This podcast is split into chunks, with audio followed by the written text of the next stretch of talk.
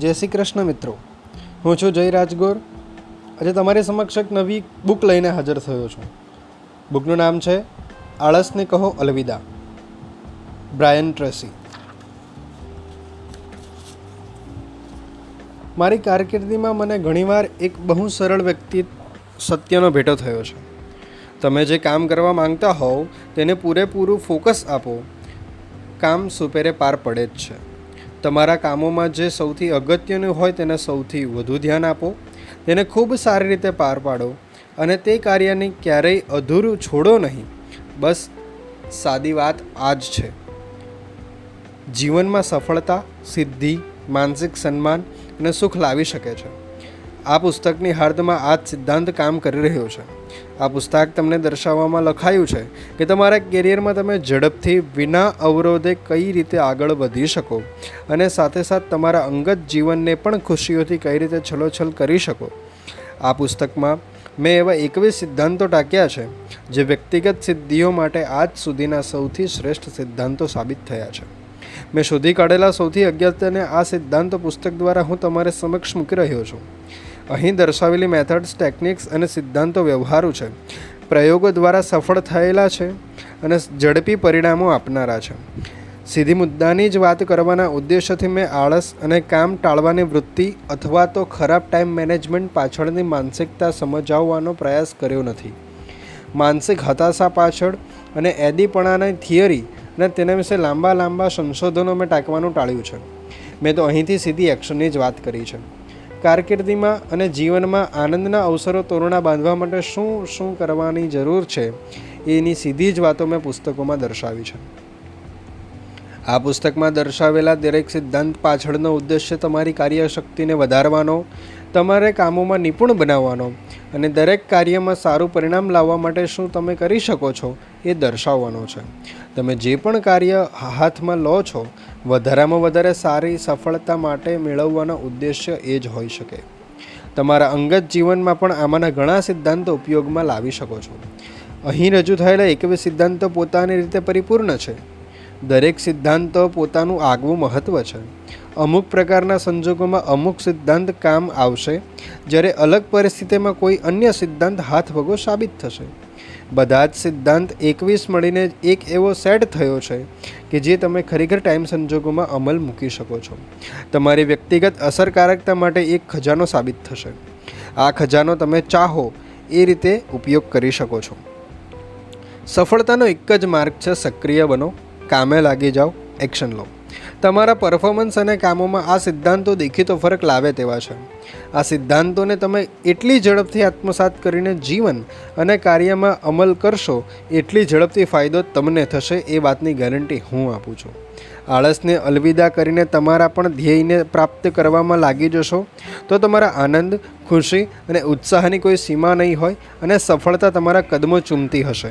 Brian Tracy. પ્રવેશ. માત્ર પસંદગીના જ કામો કરો.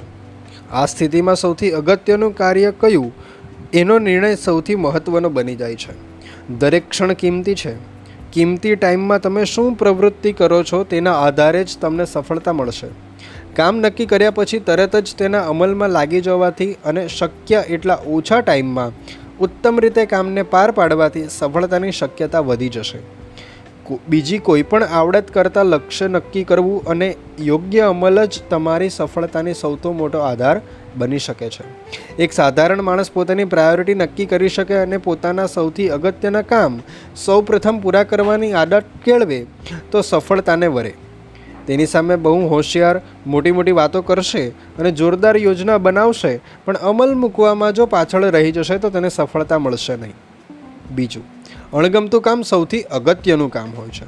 માર્ક ટ્વેને એક વખત કહેલું કે સવારે ઉઠીને પહેલું કામ જે અણગમતું હોય, એ કરવાનો ફાયદો એ કે આખો દિવસ પછી તમને નિરાંત રહેશે કે બાકીના ટાઈમમાં હવે આનાથી વધારે અણગમતું કશું કરવાનું રહેતું નથી.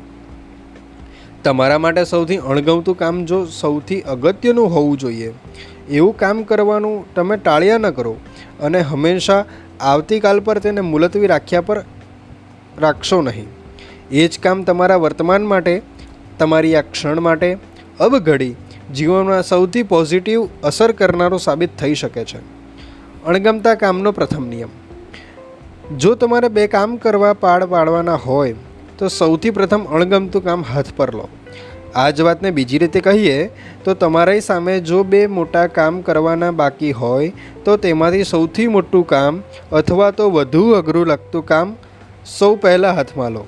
તમારે આ આદત કેળવવી જ પડશે. સૌથી અગત્યનું લાગતું હોય, એ કામ પહેલાં પસંદ કરવું અને તરત જ ને પતાવી દેવું. તમારે શિસ્તબદ્ધ સૈનિકની જેમ કામ કરવાનું, તરત તમારા હાથમાં લઈ લેવાની અને તેને પાર પાડ્યા સિવાયની ન જપવાની શિસ્ત કેળવવી પડશે. હાથ પર લેવાનું કામ પહેલું પૂરું કરવું અને પછી જ બીજા પર ધ્યાન આપવું, બસ આ એક નિયમ બનાવી લેવો.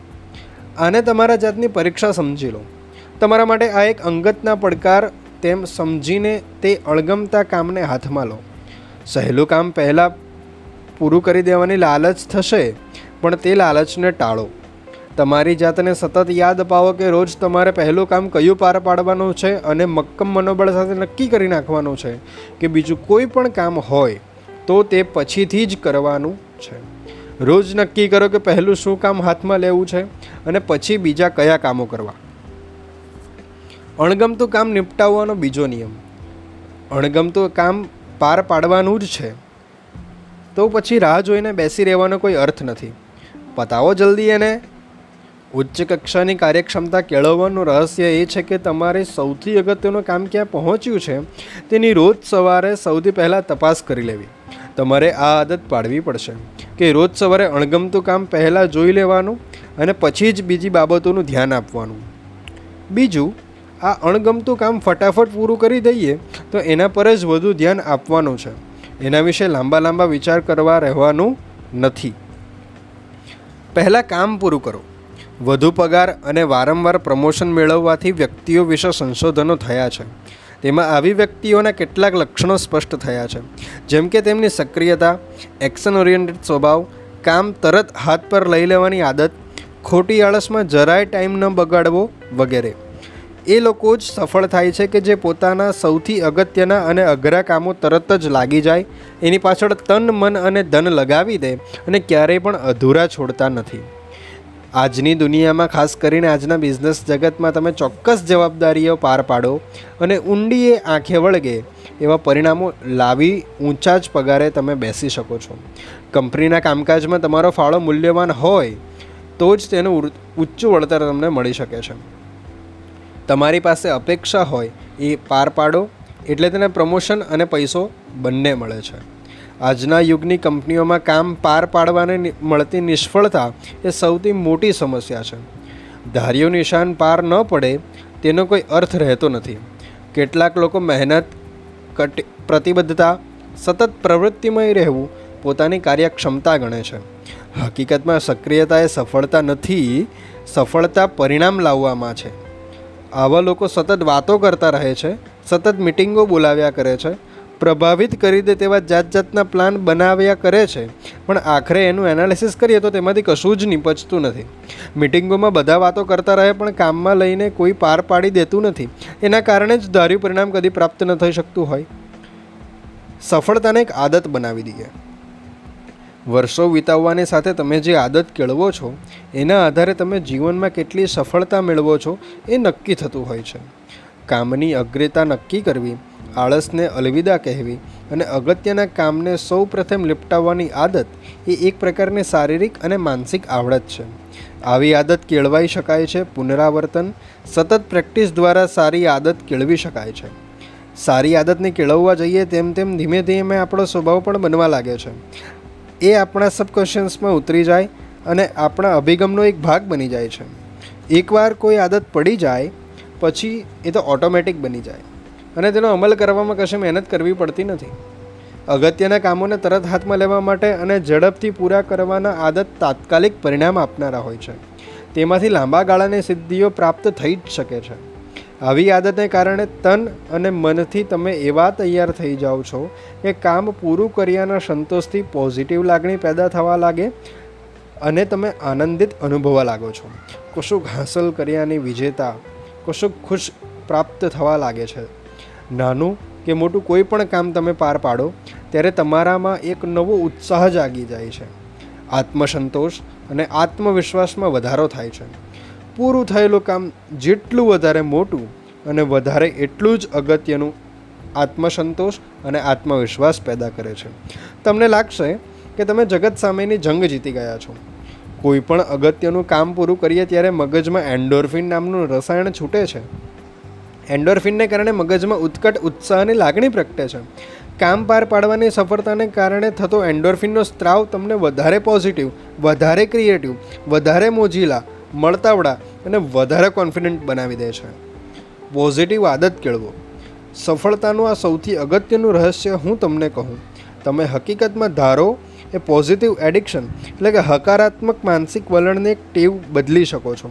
એન્ડોરફિનના સ્ત્રાવથી મળતા ફાયદા લેવા, આત્મવિશ્વાસ કેળવવા, ઉચ્ચ કાર્યક્ષમતા કરવા માટે હકારાત્મક માનસિક વલણની ટેવ પાડી શકાય. આવી ટેવ પડે એટલે તમે સબકોન્શિયસ લેવલે તમારા જીવનનું આયોજન એટલું પદ્ધતિસર કરવા લાગશો કે તમારા અગત્યના અને અઘરા કામ આપોઆપ પ્રાયોરિટીમાં આવી જશે. તમે ફટાફટ જુદા જુદા કામ અને પ્રોજેક્ટ હાથમાં લેવા લાગશો, એની ઝડપથી પાર પાડવા લાગશે. આ એક આદત બની જશે અને તમે સફળતા મેળવવાની લત લાગશે. ટૂંકમાં, મજાની લાઈફ જીવવા, કારકિર્દીમાં સફળતા મેળવવા માટે અને ખુદ ગૌરવની લાગણી અનુભવવાની ચાવી છે. અગત્યના કામો માટે વિલંબ હાથમાં લઈને ઝડપી પૂરા કરવા, આ રીતે અપનાવવાના કારણે એક એવો આત્મવિશ્વાસ જાગશે કે તમે મુશ્કેલ લાગતા કામોને મુલતવી રાખવાને બદલે ઝડપથી હાથમાં લઈને પૂરી કરવાનું વધારે તમને ગમશે. કામ હજી બાકી છે, એનું ટેન્શન રાખવાને બદલે કામ પાર પાડી દેવાનું છે, એ સહેલું છે, એ તમને સમજાશે. આગળ પછીની જે આપણી વાત છે મિત્રો, એ હું તમને બીજા ભાગમાં સમજાવતો રહીશ. પૂરું કરતાં પહેલાં એક જ વસ્તુ કહેવી છે. રાખ ભરોસો ખુદ પર શાને શોધે છે ફરિશ્તાને રાખ ભરોસો ખુદ પર શાને શોધે છે ફરિશ્તાને સમુંદરના પંખીઓ પાસે ક્યાં હોય છે નકશાઓ? તોય શોધી લે છે ને પોતાના રસ્તાઓ. માટે દોસ્તો, આળસને કહો અલવિદા. બીજા ભાગમાં મળશું. તમને જે કાંઈ પણ પ્રશ્ન કે સૂચનો જણાવવા હોય મેં મેસેજમાં નીચે મારું મેલ આઈડી નાખ્યું છે અને ફેસબુક ગ્રુપમાં પણ એકબીજાને મળતા રહીએ. આવું એક ગ્રુપ બનાવ્યું છે જેમાં આપણે મળશું, સંબંધો અને સાહિત્ય પર ચર્ચા કરતા રહીશું. સ્ટે હોમ સ્ટે સેફ જય શ્રી કૃષ્ણ. જય શ્રી કૃષ્ણ દોસ્તો. આપણે વાત કરી રહ્યા છે આળસને કહો અલવિદા. એની અંદર આગલા ચેપ્ટરમાં આપણે વાત કરી અણગમતા કામ કેવી રીતે પાર પાડવા. આ જે ભાગ છે એમાં આપણે સમજીશું તકતા કેવી રીતે ગોઠવીએ. તમે શુભ શરૂઆત કરો એ પહેલાં તમારે શું હાંસલ કરવું છે એ નક્કી કરો. જીવનમાં જુદા જુદા ક્ષેત્રમાં તમે શું પ્રાપ્ત કરવા માંગો છો એ બરાબર સમજી લો. વ્યક્તિગત ક્ષમતા કેળવવામાં સૌથી ઉપયોગી બાબત છે તમારા હેતુની સ્પષ્ટતા. કેટલાક લોકો જીવનમાં બહુ ઝડપથી સફળતા પ્રાપ્ત કરી લે છે, કેમ કે તેમને પહેલાંથી જ ખબર હોય છે કે એમણે જીવનમાં શું ઈચ્છે છે. એમના ધ્યેય નક્કી જ હોય છે. એના પરથી તેઓ ક્યારેય પણ ચલિત થતા નથી. જીવનનું ધ્યેય અને તે પ્રાપ્ત કરવા શું શું કરવું પડે એની સ્પષ્ટતા આવશે, તો જ આળસ અવશ્ય અલવિદા લેશે. મનમાં કોઈ મૂંઝવણ રહેશે નહીં, અણગમતું કામ હાથમાં લેવાનો કોઈ ખચકાટ દૂર થશે અને કામને હાથમાં લીધા પછી ક્યારેય પણ અધૂરું છોડવું પડશે નહીં. આળસ અને ઉત્સાહના અભાવ પાછળનું સૌથી મોટું કારણ જીવનમાં શું કરવાનું છે એ વિશેની અસ્પષ્ટતા જ હોય છે. કયા હેતુઓ પાર પાડવાના છે તે વિશેની અસ્પષ્ટતા હોય ત્યારે એક દિશામાં સક્રિય થવું શક્ય બનતું નથી. આ એક સામાન્ય સમસ્યા એ છે કે જે તમારે ટાળવી જોઈએ. તમારા કામ વિશે તમારે એકદમ સ્પષ્ટતા કેળવવાની જરૂર હોય. મક્કમ નિર્ધાર કરીને અગત્યના કામો અને લક્ષ્યો કયા કયા છે તે નક્કી કરી નાખો. સફળતા માટેનો એક જ જોરદાર નિયમ છે. વિચારોને કાગળ પર ઉતારો. ફક્ત ત્રણ ટકા લોકો જ પોતાના લક્ષ્યો વિશે સ્પષ્ટ હોય છે અને તે લેખિત સ્વરૂપમાં કંડારી લીધા હોય છે. તેમનાથી વધારે ભણેલા ગણેલા, આવડત ધરાવતા લોકો એક, પાંચ કે દસ ગણી વધારે સફળતા મેળવે છે. એનું કારણ એ જ છે કે બાકીના લોકોએ ક્યારેય પણ ટાઈમ કાઢીને કાગળ પર અક્ષરો માંડ્યા નહીં કે જીવનમાં એમણે શું કરવાનું છે. જીવનમાં પાર પાડવાના ધ્યેયો નક્કી કરવા માટે, એક પછી એક હાંસલ કરવા માટે એક જોરદાર ફોર્મ્યુલા છે. ફોર્મ્યુલા સાત સ્ટેપની છે. તો આ સ્ટેપ આપણે જોઈએ. પહેલું સ્ટેપ. તમે શું મેળવવા માંગો છો એ એકદમ સ્પષ્ટ થઈ જાય છે. તમે પોતે જે નક્કી કરો છો, હવે પછીનું તમારું લક્ષ્ય શું છે એ વિશે મનમાં અવઢવ હોય તો તમારા બોસ સાથે ચર્ચા કરી શકો છો. તેમની અપેક્ષા જાણીને તમારા હવે પછીના લક્ષ્ય નક્કી કરી શકો છો. નવાઈની વાત તો એ છે કે લોકો રાત દિવસભર મહેનત જ કર્યા કરે છે, પણ ક્યારેય પોતાના બોસ સાથે બેસીને સમજવાની કોશિશ નથી કરતા કે તમારા બોસની અપેક્ષા તમારા સાથે શું છે. એ લોકો કોઈ અર્થ વિનાની પ્રવૃત્તિઓમાં જ રત રહે છે, કેમ કે તેમણે પોતાની દિશા નક્કી જ નથી કરી હોતી. જે કામ બિલકુલ કરવાનું જ નથી હોતું એની પાછળ સૌથી વધારે ટાઈમનો દુરુપયોગ થતા હોય છે દોસ્તો. સ્ટીફન કોવી કહે છે કે તમારી સફળતાની સીડી ચરવાનું શરૂ કરો. એ પહેલાં એ વાતની ખાતરી કરી લેવી જોઈએ કે સીડી યોગ્ય ઇમારતની દિવાલ પર ટીકવેલી હોય છે કે નહીં. Step number two. કાગળ પર તેને લખી લો. તમે જે વિચાર કરો છો તેને કાગળ પર ટપકાવો. તમે તમારા લક્ષ્યને કાગળ પર લખી લો છો ત્યારે તમને નક્કર રૂપ આપો છો. જીવનના ધ્યેય તમારા માટે મૂર્તિમંત બને છે. તમે તમારી ઈચ્છાઓને હવે આંખોથી જોઈ શકો છો, વાંચી શકો છો, તેને આંગળીએથી ફેરવીને સ્પર્શી શકો છો. તમારી કોઈ ઈચ્છા કે અપેક્ષા તમારા કાગળ પર ઉતારી શકતા નથી, ત્યાં સુધી તમે મનમાં એક કલ્પના માત્ર રહી જાય છે. એના કારણે તમારામાં કોઈ જોશ જાગતો નથી. લેખિત ન હોય અને માત્ર કલ્પના હોય, એવું લક્ષ્ય મૂંઝવણ પેદા કરનારું છે. અસ્પષ્ટતા અને અનિર્ણાયકતા પેદા કરે છે. તે તમને ભળતી દિશામાં જ લઈ જાય છે અને તમને ભૂલો કરવા પ્રેરે છે. સ્ટેપ નંબર ત્રણ લક્ષ્યને હાંસલ કરવાની ડેડલાઇન નક્કી કરો. કામ વ્યાપક હોય, તો તેને ટુકડામાં વહેંચીને દરેકની સબ ડેડલાઇન નક્કી કરી શકાય. તમારી ઈચ્છાને ચોક્કસ ટાઈમમાં પૂરો કરવાનો નિર્ણય નહીં કરો, તો કોઈ અર્થ સરશે નહીં. ડેડલાઇન વિના કશું કામ થઈ શકતું નથી. ટાઈમ મર્યાદા વિનાનું કામ ક્યારેય થતું નથી અને ક્યારેય પૂરી કરી શકાતું નથી. ડેડલાઇન નહીં હોય તો તમે કામ મુલતવી રાખ્યા કરશો, આળસ કર્યા કરશો. કામને ટાઈમસર પૂરું કરવાની જવાબદારી નક્કી નહીં થાય તો એ કામ પૂરું થશે જ નહીં. તમારામાંથી કોઈ પરિણામદાયક કોઈ કામ કરી શકશે જ નહીં. સ્ટેપ નંબર ચાર. લક્ષ્ય પ્રાપ્ત માટે શું કરવું પડશે એની યાદી બનાવો. નવી પ્રવૃત્તિઓ શરૂ કરતાં પહેલાં એના વિશે વિચારો આવતા જાય, તેને યાદીમાં ઉમેરતા જાઓ. સમગ્ર યોજના તૈયાર ન થઈ જાય ત્યાં સુધી યાદીને બનાવતા રહો. તેમાં સુધારા વધારા કરતા રહો. કામ કેટલું વિશાળ છે અને લક્ષ્ય શું છે, એનું ચિત્ર તમને યાદીમાંથી આપોઆપ મળી જશે. તેના કારણે કઈ દિશામાં જવાનું છે તેનો નકશો તૈયાર થશે. આવી યાદીને કારણે નિશ્ચિતતા દિશામાં આગળ વધવાનું ધાર્યું હોય એ રીતે તેટલા સમયમાં પૂરું થવાની શક્યતા અનેક ગણી વધી જાય છે. સ્ટેપ નંબર પાંચ. તમારી યાદીને યોજનામાં ફેરવી નાખો. પ્રવૃત્તિઓની યાદી તૈયાર કરી હવે એક સુનિશ્ચિત ક્રમમાં ગોઠવી એક યોજનાની જેમ, પ્રોજેક્ટ વિગતોની જેમ તેને ગોઠવો. આયોજન પાછળ થોડો ટાઈમ આપી, કયું ટાઈમ પહેલાં હાથમાં લેવું પડશે, એની પછીના ક્રમે શું કરવાનું રહેશે, એનો વિચાર કરી એ પ્રમાણે યોજવાના ઘડવા માંડો. સમગ્ર આયોજનને આકર્ષક બનાવવા માટે તમે તમારા કામ અને ક્રમને બોક્સ અને બુલેટ પોઈન્ટથી સજાવો. બોક્સમાં નોંધેલી પ્રવૃત્તિ અન્ય સાથે કઈ રીતે સંકળાયેલી છે તે સ્પષ્ટ કરવા માટેની એરો નિશાની વડે એકબીજાને જોડો. આ રીતે મુશ્કેલી કામ વિભાગને વહેંચીને એકબીજા સાથે સંબંધો સ્પષ્ટ કરીને એક નજર નાખવાની જ સમગ્ર યોજનાને ખ્યાલ આવી જશે કે એ રીતે કાગળ પર ચિત્ર દોરવાથી અનિશ્ચિતતા રહેતી નથી લક્ષ્ય પ્રાપ્તિ સહેલી બને છે. જે લોકો પોતાની યોજનાને ફક્ત મનમાં જ યાદ રાખીને આગળ દોડવા લાગે છે, એના કરતાં તમે કાગળ પર ઉતારેલી તમારી યોજનાને આધારે વધારે સારી રીતે, વધારે ઝડપથી અને ઓછામાં ઓછા અવરોધથી પરિણામ લાવી શકશો. સ્ટેપ નંબર છઠ્ઠું. યોજના તૈયાર થઈ જાય એટલે અમલ કરવામાં લાગી જાઓ. રાહ ન જુઓ. કોઈ એક નાનું તો નાનું પણ કામ હાથ પર લઈ તરત લઈ લો. બધું જબરદસ્ત યોજના હોય, પણ તેના અમલમાં વિલંબ થાય તો ફાયદો ન થાય. એના બદલે યોજના ભલે સાદી હોય, પણ તેના પર તરત અમલ કરવા માટે લાગી જાઓ. તો તેનું સારું પરિણામ આવે જ છે. કોઈ પણ કામમાં સફળતા મેળવવા માંગતા હોય તો તમારી યોજનાનો અમલ એ જ સૌથી અગત્યની સ્ટ્રેટેજી છે, બોસ. સ્ટેપ નંબર સાત. લાંબા ગાળાના હેતુને પાર પાડવા માટે જરૂરી, ભલે નાની તો નાની પણ કોઈ પણ પ્રવૃત્તિ રોજ રોજ કરવાનો નિશ્ચય કરો. તમારા રોજિંદા કામોની યાદીમાં લાંબા ગાળાના હેતુ માટે જરૂરી કોઈ એક પ્રવૃત્તિને અચૂક સમાવો. જેમ કે કોઈ એક પ્રોજેક્ટના અમુક પાના રોજ સવારે વાંચી લેવા, તેવું તમે નક્કી કરી શકો છો. સેલ્સના ક્ષેત્રમાં હોવ તો અમુક ગ્રાહકોને ફોન કરવાની ટેવ તમે પાડી શકો છો. તાત્કાલિક સેવાનું કામ ન હોય તો ડિક્શનરીમાંથી પાંચ નવા શબ્દો પસંદ કરીને તેના અર્થ વાંચી શકો છો. રોજ રોજ કશુંક તો કરવું જ જોઈએ.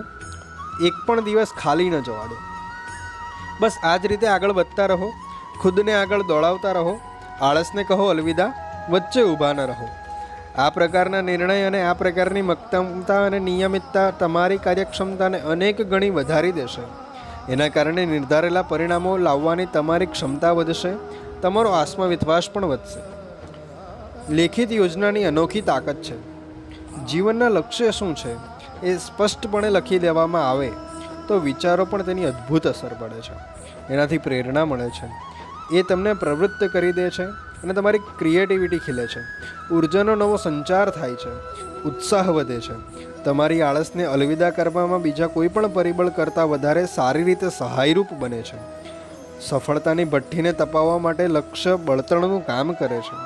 તમારા લક્ષ્ય જેટલા ઊંચા, જેટલા બળવાન એટલી તમારી સિદ્ધિઓની ભઠ્ઠી વધુ તેજોમય થઈને પ્રજ્વલિત થઈ ઉઠશે તમે તમારા જીવનમાં લક્ષ્ય વિશે જેમ જેમ વધારે ને વધારે વિચારતા જશો, તેમ તેમ તમે તમારી આંતરિક મનોકામનાનો ભાગ બનતા જશે અને હાંસલ કરવા માટેની તમારી મક્કમતા મજબૂત બનતી જશે. તમારા લક્ષ્ય વિશે વિચારતા રહો ને રોજ રોજ એનું એનાલિસિસ કરતા રહો. કેટલું કામ થયું, કેટલું કામ બાકી, તેનો તાળો મેળવતા રહો.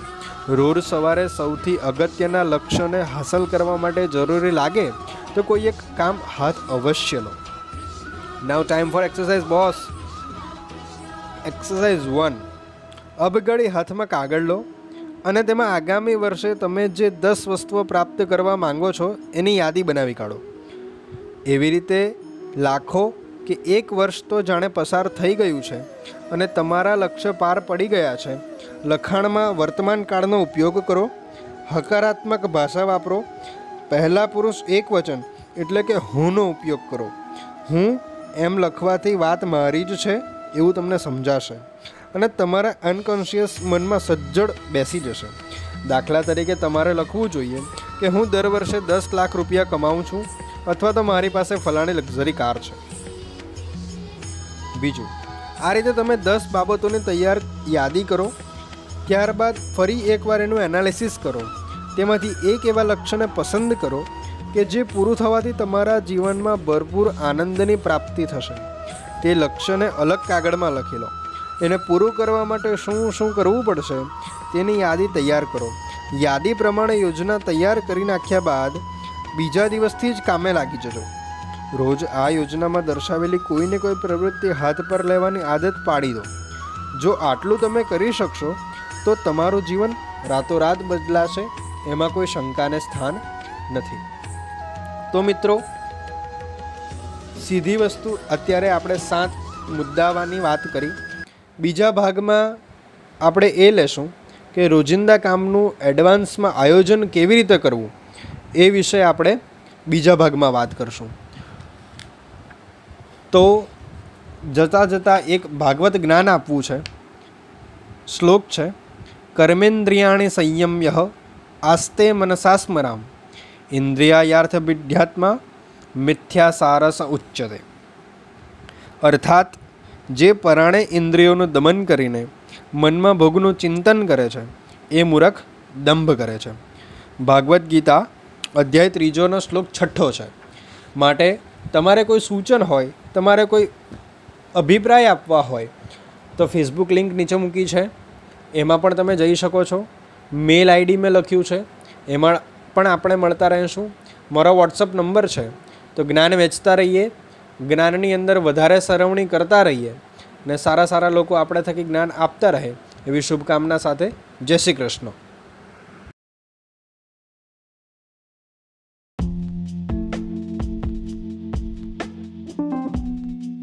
જય શ્રી કૃષ્ણ દોસ્તો.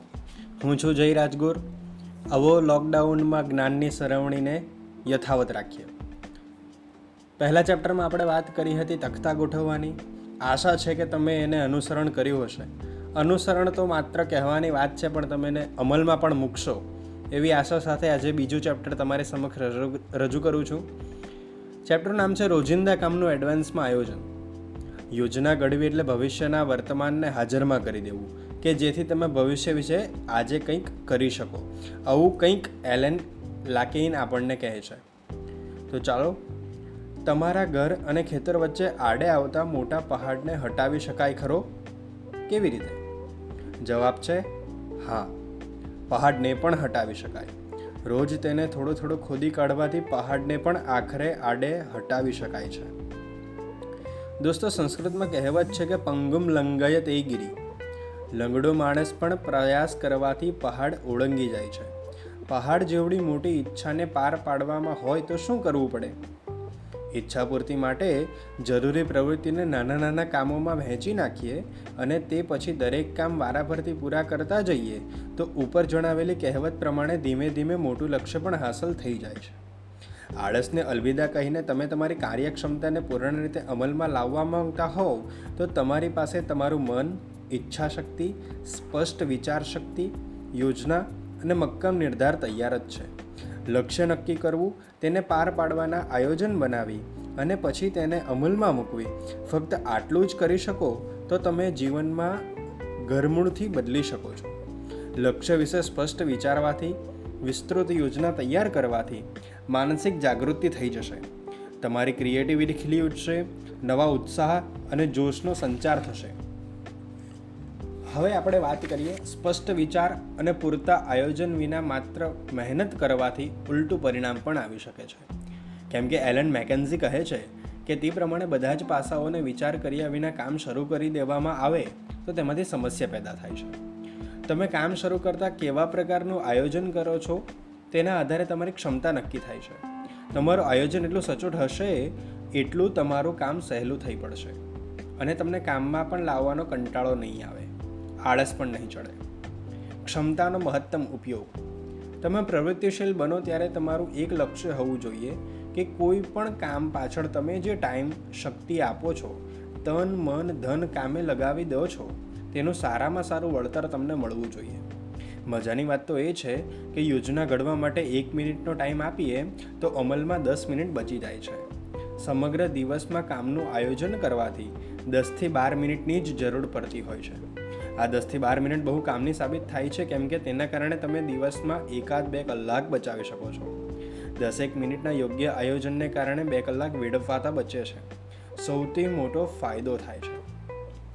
સિક્સ પીના સિદ્ધાંત વિશે કદાચ તમે વાંચ્યું હશે ને ન જાણતા હોવ, તો હું તમને જણાવી દઉં કે અંગ્રેજીના સિક્સ પી એટલે proper, prior, planning, prevent, poor અને પરફોર્મન્સ.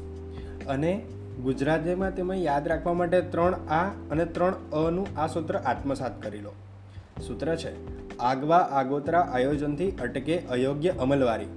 સાલું ટંગ ટ્વિસ્ટર લાગે ને? તો ફરીથી તમને સંભળાવું. આગવા આગોતરા આયોજનથી અટકે અયોગ્ય અમલવારી. મસ્ત છે નહીં? કાર્યક્ષમતામાં વૃદ્ધિ કરવા માટે આયોજન આટલું બધું ઉપયોગી હોવા છતાં, બહુ થોડા લોકો રોજ રોજના કામનું આયોજન કરે છે, તે બહુ નવાઈની વાત લાગે એવી છે. વધુ આશ્ચર્ય એટલા માટે થાય કે આયોજન કરવાનું કામ સહેજ પણ અઘરું નથી, પરંતુ બહુ જ સહેલું છે. બસ એક કાગળ અને પેન લઈને બેસો, એટલે શરૂ. ડેસ્ક પ્લાનર કે કમ્પ્યુટરમાં પણ તમારી યોજના કરવી હોય તો એ તમે કરી શકો છો. તેમાં પણ કામ તો તમારે જ કરવાનું છે. થોડીવાર પગવાળીને બેસો લક્ષ્યનો વિચાર કરો, તેના માટે જરૂરી પ્રવૃત્તિની યાદી તૈયાર કરો. રોજના બે કલાક એક્સ્ટ્રા હંમેશા તૈયાર કરેલી યાદી પ્રમાણે જ કામ કરવું. વચ્ચે કોઈ નવું કામ આવી પડે તો તેને યાદીમાં પહેલાં સામેલ કરી દો. તમે તમારી કાર્યક્ષમતા લગભગ પચીસ ટકા વધારી શકો છો. જો તમે તૈયાર કરેલી યાદી પ્રમાણે જ કામ કરો, તો એનો અર્થ એ છે કે તમે રોજના બે કલાક વધારાના મળી શકે છે. રોજિંદા કામની આગલી રાત્રે જ તૈયારી કરી નાખો. યાદી પ્રમાણે અગાઉ કોઈ કામ બાકી રહી ગયું હોય, તો એને પણ યાદીમાં સમાવી લો. તે પછી વિચાર કરીને આવતીકાલે શું શું કરવાનું છે, એનો ક્રમ નક્કી કરી નાખો. આગલી રાત્રે જ યાદી તૈયાર કરશો, તો તમારું અજ્ઞાત મન આખી રાત તેના પર કામ કરતું રહેશે. તમે સૂતા હશો ત્યારે પણ એ સક્રિય રહેશે. અને બીજા દિવસે જાગશે ત્યારે ઘણીવાર તમને તદ્દન નવો વિચાર સ્ફૂરી આવશે. આવી સ્ફૂરણાને કારણે તમે તમારા કામમાં ઝડપથી લાવી શકશો. ક્યારેક તો અણધાર્યા અને અકલ્પનીય પરિણામો પણ લાવી શકશો. તમારી કામની યાદી એટલી વધારે તૈયાર થશે, એટલું કામ કરવાની તમારામાં કાર્યક્ષમતા વધારો થશે. જુદા જુદા કામો માટે જુદી જુદી યાદી. જુદા જુદા હેતુ માટે જુદી જુદી યાદી તૈયાર કરવી જરૂરી છે. એક માસ્ટર લિસ્ટ એટલે કે મુખ્ય તૈયાર કરો. મુખ્ય યાદીમાં ભવિષ્યમાં તમારે કયા કયા કામો પાર પાડવાના છે એની વિગતો નોંધી લો. તમારા મુખ્ય તકતો તૈયાર થઈ ગયો હોય તો આ મુખ્ય યાદી એટલે કે વિશાળ સરોવર જેમાંથી તમારે ભાવિને સિંચન કરવાની છે. જુદા જુદા ખેતરોમાં વાવેલી ઈચ્છાઓને અહીંથી નહેર ખેંચીને પાણી પાવાનું છે. મુખ્ય યાદીમાં ઈચ્છાઓનું વાવેતર કરી દો. અને પછી એ માટેની નહેરો ખોદવાનું શરૂ કરી દો. મુખ્ય યાદી તૈયાર થઈ જાય, પછી એક માસિક યાદી તૈયાર કરવાની છે. નવો મહિનો શરૂ થાય, એ પહેલાં ચાલુ મહિનાના છેલ્લા દિવસોમાં આ માસિક યાદી તૈયાર કરી નાખવાની છે. મુખ્ય યાદીમાંથી જે કામોની પ્રાયોરિટી વધુ હોય, એને એ તમારે માસિક યાદીમાં લઈ જવાના છે. હવે ત્રીજું કામ, અઠવાડિક યાદી તૈયારી કરવાનું. આખા અઠવાડિયાના કામોની યાદી અલગ તારવી લો. આ અઠવાડિયાનું કામ ચાલુ રહ્યું હોય, ત્યારે તમારે જ આવતા આવતા અઠવાડિયાની પ્રવૃત્તિઓને આ લિસ્ટમાં સમાવતા રહેવાનું છે. આ રીતની ત્રણ યાદી, એટલે કે માસ્ટર લિસ્ટ, માસિક લિસ્ટ અને અઠવાડિયક લિસ્ટ તૈયાર કરશો, તો રોજિંદા કામની યાદી તૈયાર કરવાનું આસન થઈ જશે. તમારા જીવનમાં શિસ્ત અને નિયમિતતા આવશે. મને ઘણા લોકોએ કહ્યું છે કે દર અઠવાડિયાના એકાદ કલાક બેસીને અઠવાડિયાનું આયોજન કરીએ, ત્યારે બહુ સરસ રીતે કામ પાર પડે છે. તમે પણ આ પ્રકારે પદ્ધતિસર કામ કરવાનો ફાયદો અચૂક થશે. કરી જુઓ પ્રયોગ. અગાઉ કહ્યું તેમ એકવાર તમારી માસિક અને અઠવાડિક યાદી વ્યવસ્થિત રીતે તૈયાર થઈ જાય, એ પછી તમારે રોજ રોજના કામની યાદી તૈયાર કરવાની છે. આ યાદી સૌથી અગત્યની છે. કેમ કે તેમાં તમારે આવતીકાલ ખરેખર શું કરવાનું છે, એની એકદમ નક્કર વાત લખવાની હોય છે. યાદી પ્રમાણે સવારની જ પ્રવૃત્તિઓ શરૂ થઈ જાય અને પછી એક પછી એક કામ પાર પડતું જાય, એ પ્રમાણે યાદોમાંથી કામ સામે ટીક કરતા જાઓ. એના કારણે તમે કામ ફટાફટ થવા લાગ્યું છે અને યાદી ટૂંકી થવા લાગી છે. તેનું સ્પષ્ટ ચિત્ર તમારી આંખ સામે દેખાતું રહેશે. કામ ચાલી રહ્યું છે અને તેના આત્મસંતોષ કારણે આત્મવિશ્વાસ અકબંધ રહેશે. આગળની પ્રવૃત્તિઓ માટેનો જોશ પણ તમારો અકબંધ રહેશે. યાદી પ્રમાણે કામ કરતા રહેશો તેના કારણે તમારા ઉત્સાહમાં દિવસ દરમિયાન ક્યારેક ઓટ આવેલી દેખાશે નહીં. ઉત્સાહ આવે એટલે આળસની અલવિદા થઈ જાય. તમને કંટાળો પણ નહીં આવે અને કોઈ કામ અઘરું લાગતું હશે તો પણ આવતીકાલની મુલતવી રાખવાની ઈચ્છા તરા તમે જરાય રાખશે નહીં. પ્રોજેક્ટ માટેનું આયોજન. કોઈ ચોક્કસ પ્રોજેક્ટ પર કામ કરવાનું હોય ત્યારે આ પદ્ધતિએ જ કામ કરવું. સૌપ્રથમ પ્રોજેક્ટ દરમિયાન શું કરવાનું છે તેની યાદી તૈયાર કરી લો. એ પછી કામોને એક પછી એક ક્રમમાં ગોઠવો. કાગળ પર સરસ મજાનો લેઆઉટ તૈયાર કરો અને તેમાં સ્ટેપમાં શું શું કરવાનું છે એ સરસ રીતે બોક્સમાં લખતા જાઓ. એ દરેકનો એકબીજા સાથેનો સંબંધ દર્શાવવા એરોની ઉપયોગ કરો. તમારી પાસે કોમ્પ્યુટર હોય તો તેના પર સરસ પ્રોજેક્ટ પ્લાન તૈયાર થઈ શકે છે. આ રીતે સમગ્ર પ્રોજેક્ટને કઈ રીતે પાર પાડવાનો છે એની સંપૂર્ણ યાદી અને નકશો પહેલેથી જ તૈયાર થઈ જાય. તો કેટલી સહેલાઈથી પ્રોજેક્ટને સફળ બનાવી શકાય એ જાણીને તમને પોતે જ નવાઈ લાગશે. તમે તમારી યાદી પર કામ કરતા જશો અને એક પછી એક પૂરા થતા જશે.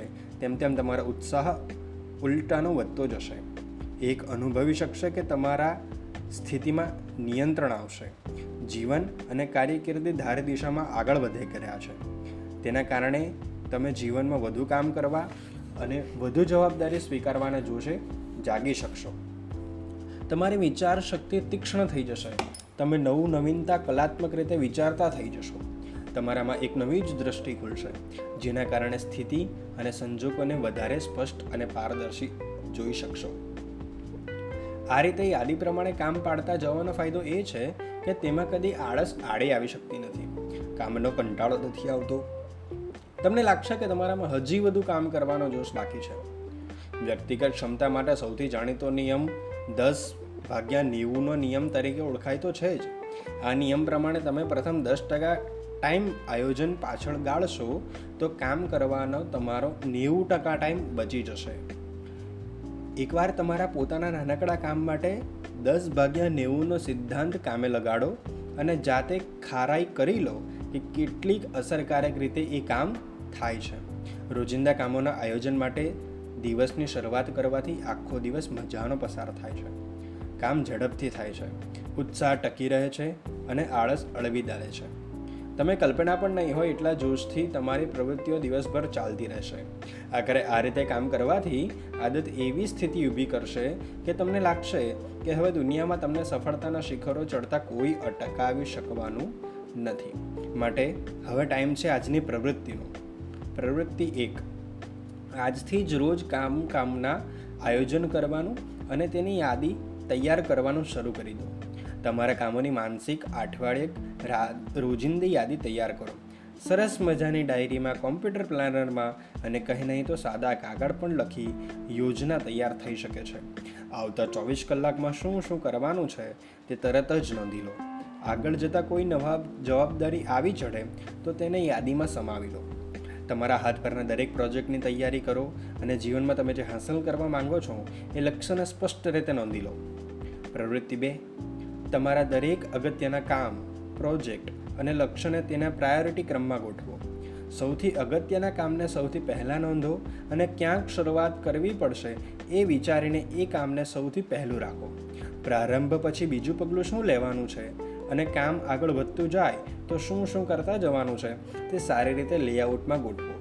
આખરે હાંસલ શું કરવાનું છે? એ સૌથી પહેલાં વિચારો અને પછી ઉલટા ક્રમે વિચારતા વિચારતા જ્યાંથી પ્રારંભ થશે, ત્યાં જ પહોંચવાનું છે. આ રીતે કાગળ પર વિચારવાનું શીખો. લાખિત, લિખિતમાં વિચારો, લક્ષ્યને લેખિત સ્વરૂપે ટાંકો, આયોજન કરો, યાદી તૈયાર કરો અને તે પ્રમાણે કામ કરો.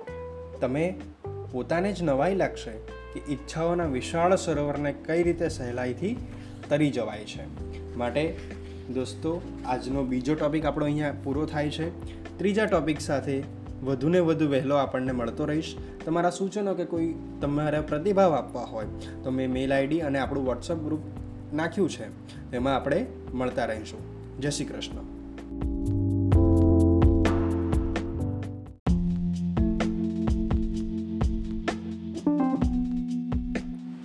જય શ્રી કૃષ્ણ મિત્રો. હું છું જયરાજ રાજગોર. આજે તમારી સમક્ષ ઉપસ્થિત થયો છું આળસને કહો અલવિદાના ત્રીજા ચેપ્ટરની અંદર. બીજા ચેપ્ટરમાં આપણે જોયું કે રોજિંદા જીવનને એડવાન્સમાં કેવી રીતે કરી શકાય એની આપણે માહિતી મેળવી. જો તમે બાકી રહી ગયું છે તો ફરીથી એને પૂર્ણ કરજો. આજનો ત્રીજો ભાગ. એટી ટ્વેન્ટીના નિયમને અમલમાં લાવો. આપણી પાસે હંમેશા પૂરતો ટાઈમ હોય છે. જો આપણે ટાઈમનો સદુપયોગ કરીએ તો. આવું જ્હોન ગટેએ રિસર્ચ પેપરમાં સાબિત કર્યું હતું. એટી ટ્વેન્ટીનો નિયમ બહુ જાણીતો છે. જીવનના ઘડતરમાં ત્રણ ટાઈમનો મેનેજમેન્ટ સૌથી મહત્ત્વનો છે. એને પેરેટો પ્રિન્સિપાલ તરીકે ઓળખવામાં આવે છે. કેમ કે અઢારસો પંચાણુંમાં ઇટાલિયન અર્થશાસ્ત્રી વિલફ્રેડો પેરેટોએ આ સિદ્ધાંત શોધી કાઢ્યો હતો. પેરેટોએ જોયું કે સમાજના લોકો બે ભાગમાં પડી જાય છે. એક ભાગ પેરેટો વાઇટલ ફ્લ્યુ, એટલે કે અગત્યના થોડા લોકો કહેતા હતા, જેમાં ટોચના વીસ ટકા લોકોનો સમાવેશ થાય છે. બાકીના ટ્રિવિયલ મેની એટલે કે બિન અગત્યના બહુ લોકો, જેમાં નીચેની હરોળના એંસી ટકાનો સમાવેશ થતો હતો.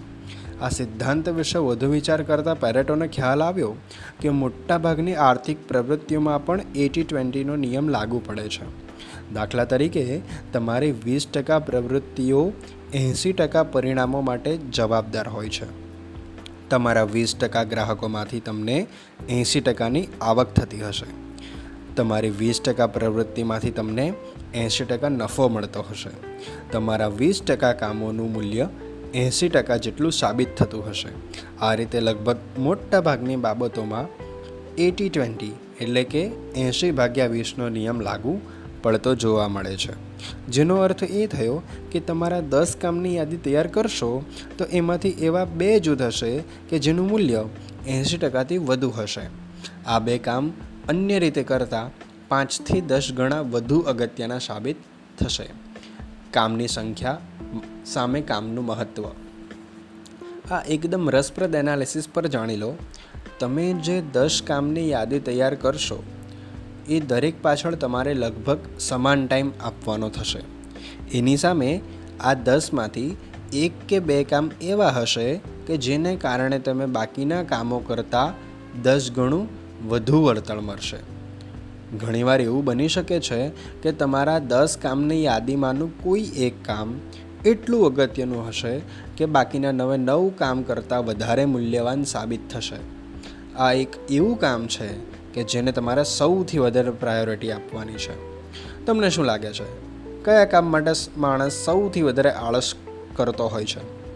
કમનસીબે એવું બનતું હોય કે વ્યક્તિના જીવનમાં અને કારકિર્દીના સૌથી અગત્યના દસ કે વીસ ટકા કામો માટે જે આળસ કરતા હોય છે, જીવનના જે જે કામો વિશે વિચાર્યું હોય, તેમાંથી સૌથી ઓછા અગત્યના હોય એવા એંસી ટકા કામ પાછળ જ મોટાભાગનો ટાઈમ વેડફાતો હોય છે. અગત્યના થોડા કામને બદલે બિનઅગત્યના બહુ બધા કામ પાછળ સૌ એટલા બધા વ્યસ્ત થઈ જાય કે તેના કારણે ધાર્યું પરિણામ આવી શકતું નથી. પ્રવૃત્તિ પર ધ્યાન કેન્દ્રિત કરો, પરિણામ પર નહીં. કોઈ વ્યક્તિ દિવસભરના કામમાં વ્યસ્ત રહેતી હોય છે, પણ ભાગ્યે જ કોઈ પરિણામ લાવતી હોય છે. એવું તમને જોવા મળ્યું હશે કે મોટા ભાગનું કારણ એ હોય છે કે લોકો દિવસભર એવા કામમાં મચ્યા કરે છે કે જેનું ખાસ કોઈ મહત્ત્વ હોતું નથી. તેની સામે અગત્યના એક કે બે કામ તમે જેમણે ખરેખર પહેલાં કરવા જોઈએ અને જેને કારણે ખૂબ ફાયદો થવાનો હોય છે, એના પાછળ હાથ પર લેવાનું ટાળતા હોય છે. બિનજરૂરી ટાઈમ વેડફ્યા કરતાં કર્મચારીઓ પોતાના અને કંપનીના હિતમાં હોય એવા અગત્યના કામને પાછળ ઠેલ્યા કરે છે. દિવસ દરમિયાન કરવા જેવું સૌથી અગત્યનું કામ મોટાભાગના લોકોને અઘરું અને કંટાળાજનક લાગતું હોય છે. કામ પૂરું કરવાથી કેવું સારું પરિણામ પ્રાપ્ત થશે, એની ઘણીવાર તમને ખ્યાલ હોતો નથી. એના કારણે તમે જે નિપુણતા દાખવવા માંગતા હોય, એમાં હંમેશા ટોચના વીસ ટકા કામ પર ધ્યાન કેન્દ્રિત કરજો. નીચલી હરોળના એંશી ટકા કામ પાછળ તમારો ટાઈમ અને શક્તિ બરબાદ કરશો નહીં. કોઈ પણ કામ હાથમાં લેતા પહેલાં તમારી જાતને પ્રશ્ન પૂછો. શું આ કામ અગત્યના અને ટોચના વીસ ટકામાંનું એક છે કે પછી બિન અગત્યના એંસી ટકા કામનો હિસ્સો છે? નિયમ. નાના નાના કામો પહેલાં પતાવી દેવાને લાલચ નહીં રાખવી. એક વાત યાદ રાખો, તમે જે કામ વારંવાર કર્યા કરશો, એ તમારી એક આદત બની જશે. આવી ટેવ પછી છોડવી મુશ્કેલ છે. તમે તમારા દિવસની શરૂઆત ઓછા મહત્ત્વના કામથી કરશો તો તે તમારી આદત બની જશે. તમને નાના નાના કામમાં જ હાથ પર લેવાની ટેવ પડી જશે. તમે આવી આદત ખરેખર પાડવી જોઈએ નહીં. અગત્યના કામ પર સૌથી પહેલું ધ્યાન આપવામાં આવે તો સૌથી જરૂરી વાત એ રહી કે અગત્યનું કામ આરંભ કરી દેશો અને પછી તમે જે કામ પૂરું કરવાનો ઉત્સાહ જાગશે. તમારા મનને પણ હકીકતમાં પણ વધુ અગત્યના કામ પાર પાડવાનું ગમશે. તમારા મનને તમે ખુશ રાખવા માંગતા હોવ, તો અગત્યના અને મોટા ભાગના કામને પહેલાં હાથમાં લો. નાના નાના કામ તો વચ્ચે થતા રહેશે. જાતે જ બનો પ્રેરણા સ્ત્રોત. તમે અગત્યના કામોને હાથમાં લેવાનું અને પૂરું કરવાનું વિચારશો, એ સાથે જ તમારામાં એક ઉત્સાહ જાગશે. મહત્ત્વના કામ પર ધ્યાન કેન્દ્રિત કરવાથી તમને તમારી આળસને ખંખેરી શકશો. આ એક હકીકત છે કે અગત્યનું કામ પણ એટલા માટે જ પૂરું થવું જોઈએ. જેટલો ટાઈમ તમે કોઈ નાના કામ પાછળ બગાડશો. તેથી પહેલું નામ હાથમાં લેવાને બદલે તેટલા જ ટાઈમમાં મોટું કામ પાર પાડી દેશો, તો તમને એક મોટી જવાબદારી પૂરું થયાની રાહત થશે. કશુંક અગત્યનું હાંસલ કરી શકાયું છે, એનું ભાન થતાં તમારો ઉત્સાહ ઉલટાનો વધી જશે. પહેલાં નાનું કામ હાથમાં લેશો અને પૂરું કરી નાખશો, તો તેનાથી તમને આત્મસંતોષ મળશે નહીં. મિત્રો ટાઈમનું મેનેજમેન્ટ હકીકતમાં આપણા જીવનનું મેનેજમેન્ટ છે. ટાઈમને તમે જે રીતે સાચવશો, એ જ રીતે તમારું જીવન તમે સાચવ્યું ગણાશે. ટાઈમની સંભાળ લેવી, એટલે કે જાતની સંભાળ લેવી. ટાઈમનું મેનેજમેન્ટ હકીકતમાં સહેલું છે. તમે એક પછી એક પ્રવૃત્તિ કરો તેના ક્રમ પર તમારો નિયંત્રણ હોય, એનો અર્થ એવો થયો કે તમે ટાઈમનો સદુપયોગ કરી રહ્યા છો. હવે પછી તમે કયું કામ કરવાના છો એ નક્કી કરવું, એ જ ટાઈમનું આયોજન કરવું. હવે શું કરવાનું છે એ નિર્ણય લેવા માટે તમે તદ્દન સ્વતંત્ર છો. આ નિર્ણય તમે કઈ રીતે લો છો એ મહત્ત્વનું છે. હવે પછીના વીસ કામના નિર્ણય જેટલી વધુ સારી રીતે કરી શકશો, એટલી વધુ સારી રીતે સફળતા તમને જીવનમાં અને તમારી ઉજ્જવળ કારકિર્દી બનાવવા માટે તમને મળી રહેશે. હવે ટાઈમ છે પ્રવૃત્તિનો પ્રવૃત્તિ એક. તમારા જીવનના દરેક અગત્યના કામો, પ્રોજેક્ટ, લાંબા ગાળાના હેતુઓ, નિર્ધારિત લક્ષ્ય અને માથા પરની જવાબદારીની એક યાદી આજે જ તૈયાર કરો. હવે એ નક્કી કરો કે આમાંથી ટોચના દસ કે વીસ ટકા એટલે કે સૌથી અગત્યના કામો કયા છે? બાકીના એંસીથી નેવું ટકા કામો એટલા અગત્યના નથી, એ સમજી લો આજે જ નિશ્ચય કરો કે તમે તમારા વધુમાં વધુ ટાઈમ અગત્યના કામમાં પાછળ આપશો. તમારા જીવન અને કારકિર્દી માટે તમે જે સૌથી મહત્ત્વના કામ છે એને સૌ પહેલાં હાથમાં લેજો. એની પાછળ સૌથી વધુ ટાઈમ આપજો અને બાકીની ઓછી અગત્યની પ્રવૃત્તિઓ પર ઓછો ટાઈમ બનાવજો માટે આજનો મંત્ર શું થયો? ઈચ્છા જાગે, આળસ ભાગે મિત્રો, હું છું જય રાજગુર. તમારા કોઈક સૂચનો કે પ્રતિભાવો તમારે આપવા હોય તો મેં મારું મેલ આઈડી નીચે લખ્યું છે. RJ Vishnu two four three at the rate Gmail dot com. તમારા સૂચનો પણ મારા વોટ્સઅપ નંબર પર આવકાર્ય રહેશે. તમારા જ્ઞાન થકી જ્ઞાનને વહેંચવાનું છે. મારું જ્ઞાન જે કાંઈ પણ તમારી પાસે પુસ્તક થકી આપવાનો તમને મદદ કરી રહ્યા છું. એ માટે સ્ટે હોમ સ્ટે સેફ જય શ્રી કૃષ્ણ. ફરી મળતા રહીશું. ફરી નવા ભાગમાં આપણે મુલાકાત કરતા રહીશું.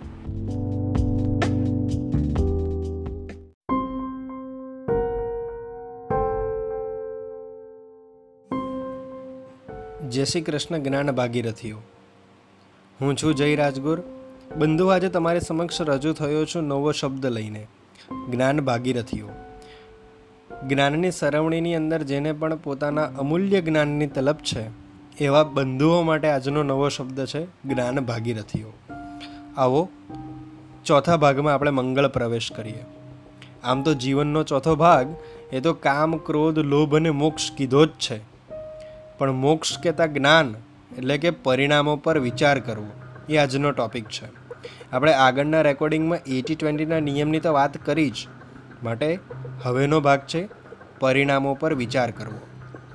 દરેક મહાન માણસ મહાન અને દરેક સફળ માણસ સફળ એટલા માટે બન્યો કે તેણે પોતાની તમામ શક્તિઓ કોઈક એક લક્ષ્ય પાછળ કામે લગાડી. ઓરિસન સ્વેટ માર્ડનનું આ વાક્ય છે.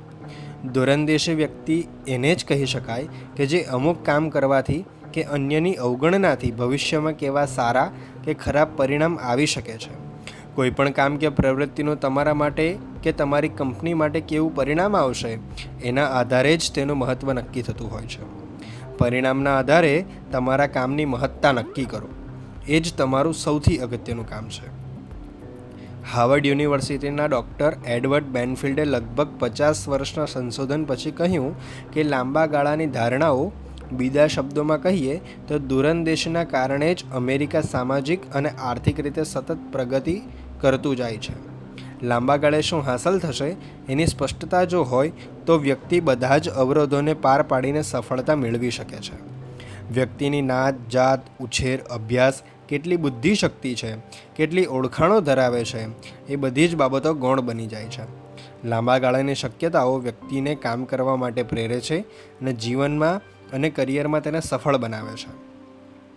તમે ટાઈમને કઈ રીતે મૂલવો છો અને કેટલા ટાઈમ ગાળાને તમે તમારી પ્રગતિમાં ધ્યાનમાં લો છો એ તમારા જીવનના અગત્યનું સાબિત થાય છે. એના આધારે જ તમારું વ્યક્તિત્વ ઘડાય છે. એના આધારે જ તમે કઈ રીતે વિકલ્પોમાંથી પસંદગી કરીને આગળ વધો છો એ નક્કી થાય છે. જે વ્યક્તિ પોતાના જીવન અને કારકિર્દી માટે લાંબા ગાળાનું આયોજન કરે છે, એ યોગ્ય નિર્ણયો લેતા હોય છે. એ લોકો પોતાના ટાઈમનો ઉપયોગ કેવી પ્રવૃત્તિઓમાં અને કેવી રીતે આગળ વધવું એ વિશે સ્પષ્ટતાથી નિર્ણયો લઈ શકે છે. પોતાના ભવિષ્ય વિશે લાંબુ વિચાર શક્તિ નહીં, પણ આ પ્રકારના વિચારો લઈ નથી શકતા અને સમજદારી દાખવી શકતા નથી. નિયમ લાંબા ગાળાના વિચાર કરવાથી ટૂંકા ગાળા માટેના યોગ્ય નિર્ણયો લઈ શકાય છે. સફળ લોકો હંમેશા દૂરગામી અને ભાવિનો વિચાર કરનારા હોય છે. એ લોકો પાંચ, દસ કે વીસ વર્ષ પછી શું એ વિશે અત્યારથી જ વિચારતા થાય છે. એના આધારે પોતાના હાલના નિર્ણયોને ચકાસે છે. લાંબા ગાળાના હેતુઓને ધ્યાનમાં રાખીને હાલના સંજોગોમાં વ્યવહાર કરે છે. એ લોકો વર્તમાનમાં જે પણ કરશે, એ લાંબા ગાળાના સારા પરિણામોને ધ્યાનમાં રાખીને જ કરતા જોવા મળશે. ટાઈમનો સદુપયોગ કરવો.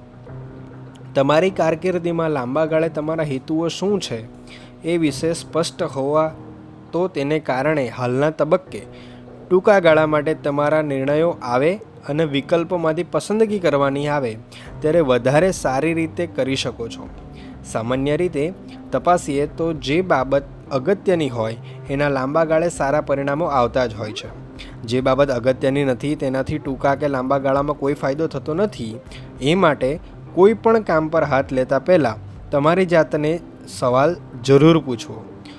હું આ કામ હાથમાં લઈશ, તો તેનાથી શું પરિણામ આવશે? આ જવાબદારી હું પૂરી નહીં કરી શકું, તો શું પરિણામ આવશે? નિયમ. ભવિષ્યમાં સ્વરૂપ પ્રાપ્ત કરવાનું છે એના આધારે જ મોટાભાગના આજના કામો થતા નક્કી હોય છે. તમારા ભાવિ વિશે તમારા મનમાં કેટલી સ્પષ્ટતા છે તેના આધારે જ તમારે આજના કામોને નિર્ણય લેતા થશો. લાંબા ગાળાના હેતુઓથી સ્પષ્ટતાને કારણે તમારા હાથ પરના કામોનું કેવું પરિણામ આવશે એને વધારે સારી રીતે મૂલવી શકો છો. લાંબા ગાળાનો વિચાર કરો. સફળ લોકો હંમેશા ટૂંકા ગાળાના લાભો થતા કરે છે. તેમને લાંબા ગાળે સારા પરિણામો મેળવવાના છે તેનો અંદાજ એમને હોય છે. એની સામે નિષ્ફળ લોકો અત્યારે શું ફાયદો થઈ રહ્યો છે એ જ વિચારે છે. ટૂંકા ગાળામાં આનંદ મળી રહ્યો છે એ તો ઉઠાવી લો તો એ પ્રકારનું વલણ ધરાવતા હોય છે. મોકો મળ્યો છે ત્યારે મજા કરી લો એવું વિચારીને લાંબા ગાળાના ફાયદાઓની આવા લોકો અવગણના કરતા હોય છે. પ્રેરણાત્મક પ્રવચનો આપવા માટે જાણીતા ડેનિસ વાઇટલી કહે છે કે નિષ્ફળ લોકો ભય અને કામના બૂજથી છટકવા માટે માનસિક તણાવથી મુક્ત થાય એવી પ્રવૃત્તિમાં રચવા લાગે છે. સફળ લોકો મંજિલ સુધી પહોંચવા માટે જરૂરી હોય એવી પ્રવૃત્તિઓ પર ધ્યાન કેન્દ્રિત કરે છે. ઉદાહરણ આપીને વાત કરીએ તો સફળ લોકો કામ પર વહેલા જઈ હાજર થાય છે. પોતાના ક્ષેત્ર વિશે જ્ઞાન વધારવા સતત નવું વાંચન કરે છે. આવડતમાં વધારો થાય એવા કોર્સ કરે છે. અને ઉચ્ચ વર્તન મળે એવી પ્રવૃત્તિઓમાં વ્યસ્ત રહે છે. તમે પણ આ બધી બાબતોને જીવનમાં વણી શકો તો તમારા ભવિષ્ય પર સારી અસર પડશે. એની સામે કામ પર મોડા આવવું, માત્ર છપા વાંચીને સંતોષ લેવો, ઓફિસ કોપી કોફી પીધા કરવી, એની સાથે કર્મચારીઓ સાથે ગપ્પા મારવા, એ બધાના ટૂંકા ગાળામાં ખૂબ મજા પડી રહે છે એવું લાગશે. પરંતુ લાંબા ગાળે આવી પ્રવૃત્તિઓમાંથી કશું જ નીપજતું નથી. તમને પ્રમોશન નથી મળતું, તમારા ટાર્ગેટ પૂરા થતા નથી અને લાંબા ગાળે તમારામાં હતાશા જાગે છે. તમે જે કામમાં સફળતાની શક્યતા વધારે દેખાતી હોય તેને પ્રાયોરિટી આપો અને એના પર તરત કામ શરૂ કરી દો. એ જ પ્રમાણે કેટલીક જવાબદારીઓ અત્યારે જ પૂરી કરી દેવામાં ન આવે તો લાંબા ગાળે તેના કારણે ઉલટી જવાબદારી વધી જવાની શક્યતા હોય તો તે બાબતને પણ અત્યારે જ નિપટાવી દો. તમે ઉત્સાહથી કામ કરવા માંગતા હોવ તો તે માટે કોઈ પર પ્રેરણા સ્ત્રોતની જરૂર પડે છે. બીજા શબ્દોમાં કહીએ તો કોઈ કારણ અથવા તો હેતુ હોવો જોઈએ જેના પર કામ કરવાની તમે ઈચ્છા જાગે. જે હેતુ પાર પાડવાથી તમારા જીવનમાં સૌથી પોઝિટિવ પરિવર્તન આવવાનું હોય તો તેને પાર પાડવા માટે સ્વાભાવિક રીતે તમને પ્રેરણા મળશે. તમારા પોતાના અને કંપનીના ઉજ્જવળ ભવિષ્યના હિત હોય એવા હેતુઓ પર તમારું ધ્યાન હંમેશા કેન્દ્રિત રાખો અને ઝડપથી પૂરા કરવામાં ધ્યાન આપો. ટાઈમ તો પોતાની ગતિ આગળ વધતો જ રહેવાનો છે. સવાલ એ છે કે તમે કેટલો સદુપયોગ કરવાના છો? દર અઠવાડિયે, દર મહિનેના અંતે તમે શું હાંસલ કરો છો? એ જ પાછળ રહેવાનું છે. ટાઈમ તો જતો રહે છે. દર અઠવાડિયે, દર મહિને સારા પરિણામો હાંસલ કરવાના હોય તો તમે ટૂંકા ગાળામાં કેવા કામ કરો છો એના પર સૌથી મોટો આધાર રહ્યો હોય છે. તમે ટૂંકા ગાળામાં જે કાંઈ પણ કામ કરવાના હો જે પણ પ્રવૃત્તિ પસંદ કરવાના હો એના કેવા પરિણામ આવશે એ વિશે સતત વિચાર કરતા રહેશો. તો જીવન અને કારકિર્દીમાં કઈ કઈ બાબતોની પ્રાયોરિટી છે એ તમને આપોઆપ સ્પષ્ટ થવા લાગશે. કાર્યક્ષમતા માટે વિશેષ કોષનો નિયમ પાળો. કાર્યક્ષમતા આપોઆપ આવતી નથી. તેના માટે વિશેષ પ્રયાસો કરવા જરૂરી પડે છે. વિશેષ પ્રયાસો દ્વારા કાર્યક્ષમતા પેદા કરવાનો નિયમ કહે છે કે બધી ઈચ્છાઓ પાર પાડી દેવા માટે ક્યારેય પણ ટાઈમ હોતો નથી. પરંતુ અગત્યના થોડા કામ માટે હંમેશા પૂરતો ટાઈમ ઉપલબ્ધ હોય છે. બીજા શબ્દોમાં કહીએ તો બધા જ ક્ષેત્રોમાં બધા જ પ્રકારની સિદ્ધિઓ તમે હાંસલ કરી શકો તેવું શક્ય બનતું નથી. પરંતુ તમે જે ક્ષેત્ર પસંદ કર્યું હોય, એમાં ઉચ્ચ કક્ષાની સિદ્ધિઓ જરૂર મેળવી શકો છો. ટાઈમ દોડવા લાગે છે અને તમને થાય છે કે આ અગત્યનું કામ પૂરું નહીં થાય જાય તો નુકસાન થશે. આવું થાય ત્યારે મોટા ભાગે એવું બનતું હોય છે કે તમે બાકી રહી જતું કામ પૂરું કરી દેવા માટે ક્યાંક ને ક્યાંક ટાઈમ કાઢી જ લો છો. છેલ્લી ઘડીએ તો કંઈક નવો રસ્તો સૂજી જ જાય છે અને તમને અઘરું કામ પણ અગત્યનું અને અધૂરું રહી ગયેલું કામ પૂરું કરવાની તક મળી જાય છે. વહેલા સવારે કામ શરૂ કરી દો અને મોડે સુધી પાછળ મથ્યા રહો. નક્કી કરો કે આ કામ પૂરું નહીં કરીએ તો પછી તેનું જે પરિણામ આવશે એ ભોગવવા કરતાં અત્યારે મહેનત કરી લેવી સારી. આવું થાય ત્યારે પરિણામ ભોગવવા કરતા હોઈએ કોઈ પણ કામને નિપટાવી દેવાનો જોશ તમારામાં આવી જશે. નિયમ. તમારી બધી જ ઈચ્છાઓ અને અપેક્ષાઓ પૂરી કરવા માટે ક્યારેય પણ પૂરતો ટાઈમ હોતો નથી. સ્પર્ધાના આ યુગમાં કોઈ પણ બિઝનેસમાં ટકી રહેવા માટે મેનેજરે પોતાની ક્ષમતા કરતાં દસથી ત્રીસ ટકા વધુ ક્ષમતાએ કામ કરવું પડે જ છે. આટલું કામ કર્યા પછી પણ જવાબદારી અને કામનો બોજ વધતા જ રહે છે. એક સર્વે અનુસાર, મેનેજર પેન્ડિંગ પ્રોજેક્ટ અને રીડિંગ મટીરિયલ સહિત લગભગ ત્રણસોથી ચારસો કલાકનું કામ હંમેશા પેન્ડિંગ જ હોય છે. હવે આ કલાકનું પેન્ડિંગ રહ્યું પડતું હોય, ત્યારે સ્વાભાવિક એ છે કે દરેક બાબત ટાઈમસર પૂરી કરવી પડવી મુશ્કેલ છે. બધા જ કામ પતાવીને નવરા થઈ જશું, તો આવી તમારી કલ્પનાને તો કોરાણે જ મૂકી દો. આવા સંજોગોમાં ઉત્તમ રસ્તો એ છે કે સૌથી અગત્યના દસ કે વીસ ટકા કામો હોય તો તેના પર ધ્યાન આપો અને બધા કામોને સાઈડમાં રહેવા દો. ડેડલાઇન તો એક બહાનું છે. ઘણા લોકો એવું કહેતા હોય છે કે ડેડલાઇનનું પ્રેશર હોય ત્યારે જ એ લોકો વધારે સારી રીતે કામ કરી શકે છે. આ બાબતમાં થયેલા સંશોધન દર્શાવે છે કે આ વાત જરાય સાચી નથી, બોસ. સાચી વાત તો એ છે કે ડેડલાઇન સુધી કામ હાથ પર ન લેવાની આળસ કરીને ડેડલાઇન નજીક આવે, ત્યારે ફટાફટ કામે લાગી જતા લોકો હાથે કરીને ટેન્શન વહોરી લે છે. એ લોકો વધારે દબાણે નીચે કામ કરે છે, વધારે ભૂલો કરે છે, ભૂલો થયા પછી સુધારવા માટે વધારે કામ કરવું પડે છે અને કરેલું કામ ફરી કરવું પડે છે. ડેડલાઇન હેઠળ જ કામ કરનારા લોકો મોટે ભાગે વધારે ખર્ચાળ રીતે કામ કરતા હોય છે. ડેડલાઇનમાં કામ થાય ત્યારે કામમાં ખામી રહી જાય અને તેને સુધારવા માટે ખર્ચ કરવો પડે એ લાંબા ગાળે નુકસાનકારક બની વળે છે. છેલ્લી ઘડીએ બધા જ કામો પતાવવાની આદતને કારણે છેલ્લી દોડભાગ કામ પૂરું કરવામાં વધારે ટાઈમ લાગતો હોય છે અને ઘણીવાર એકનું એક કામ ફરી કરવું પડતું હોય છે. એના બદલે કામનું આયોજન કરીને ટાઈમસર એક પછી એક કામ પૂરું કરવાના ઘણા ફાયદા છે. યોજના પ્રમાણે કામ કરવાને બદલે કોઈ અણધારી મુશ્કેલી આવી ચડે, તો એને પણ પહોંચી વળવા માટે પૂરતો ટાઈમ મળી રહે છે. કોઈ પણ કામ કરવા માટે કેટલો ટાઈમ જોઈશે, એની બધી રીતે ગણતરી કર્યા પછી એ માટે વીસ ટકા કરતાં વધારે ટાઈમ ફેળવો બીજું, ટાઈમ કર ડેડલાઇન કરતાં કામને વહેલું પૂરું કરી દેવાની હોડ લગાવો. આ રીતે કામ કરવા લાગશો, ત્યારે તમને નવાઈ લાગશે કે કેટલી નિરાંતે કામ થઈ જાય છે. તેનાથી ટાઈમસર અને સારી રીતે કોઈ પણ કામને પાર પાડી શકો છો. ઉચ્ચ કાર્યક્ષમતા માટેના ત્રણ સવાલ. સૌથી અગત્યના કામને પૂરું કરવા માટે તમારે ત્રણ સવાલ સતત પૂછતા રહેવા જોઈએ. સવાલ નંબર એક. મારી સૌથી મૂલ્યવાન પ્રવૃત્તિ કઈ છે? આ સવાલને બીજી રીતે જુઓ તો તમારે વિચારવાનું છે કે કઈ બાબતો પર તમારે ધ્યાન આપવું જોઈએ કે જેથી તમારા અંગત જીવનને તમારા કુટુંબને અને તમારી કંપનીને સૌથી વધારે ફાયદો થાય એમ તેમ છે. આ ખરેખર તો એક અગત્યનો સવાલ છે અને તેનો જવાબ તમને મળી જાય તો તમારું કામ આસાન થઈ જશે. પરંતુ સવાલ એ છે કે સવાલનો જવાબ નક્કી કઈ રીતે કરશો? પહેલાં તો તમે જાતે જ વિચારો.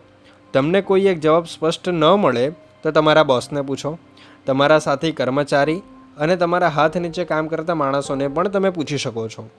તમારા મિત્રો અને તમારા સ્વજનોની સલાહ લો. કેમેરા દ્વારા દ્રશ્ય પર ફોકસ થાય, એકદમ સ્પષ્ટ ચિત્ર ઉપસી આવે.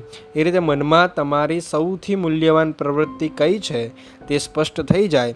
એ પછી જ તમારું કામ શરૂ કરવું. સવાલ નંબર બે. એવું કયું કામ છે કે જે ફક્ત હું જ કરું, તો જ એમ થાય એમ છે? ખરેખર પરિણામમાં ફરક પડી જાય એવો છે. મેનેજમેન્ટ ગુરુ પીટર ડ્રકરે આ સવાલ પૂછ્યો છે. વ્યક્તિગત ક્ષમતા હાંસલ કરવા માટે એક બહુ અગત્યનો સવાલ છે આ. એવું કયું કામ છે કે જે ફક્ત તમે જ કરી શકો અને તમે કરશો તો જ એ સૌથી ઉત્તમ રીતે પાર પડશે? આ સવાલનો જવાબ તમારી જાતે જ શોધવો પડશે. અન્ય કોઈ વ્યક્તિ આનો જવાબ શોધવામાં તમને મદદ નહીં કરે.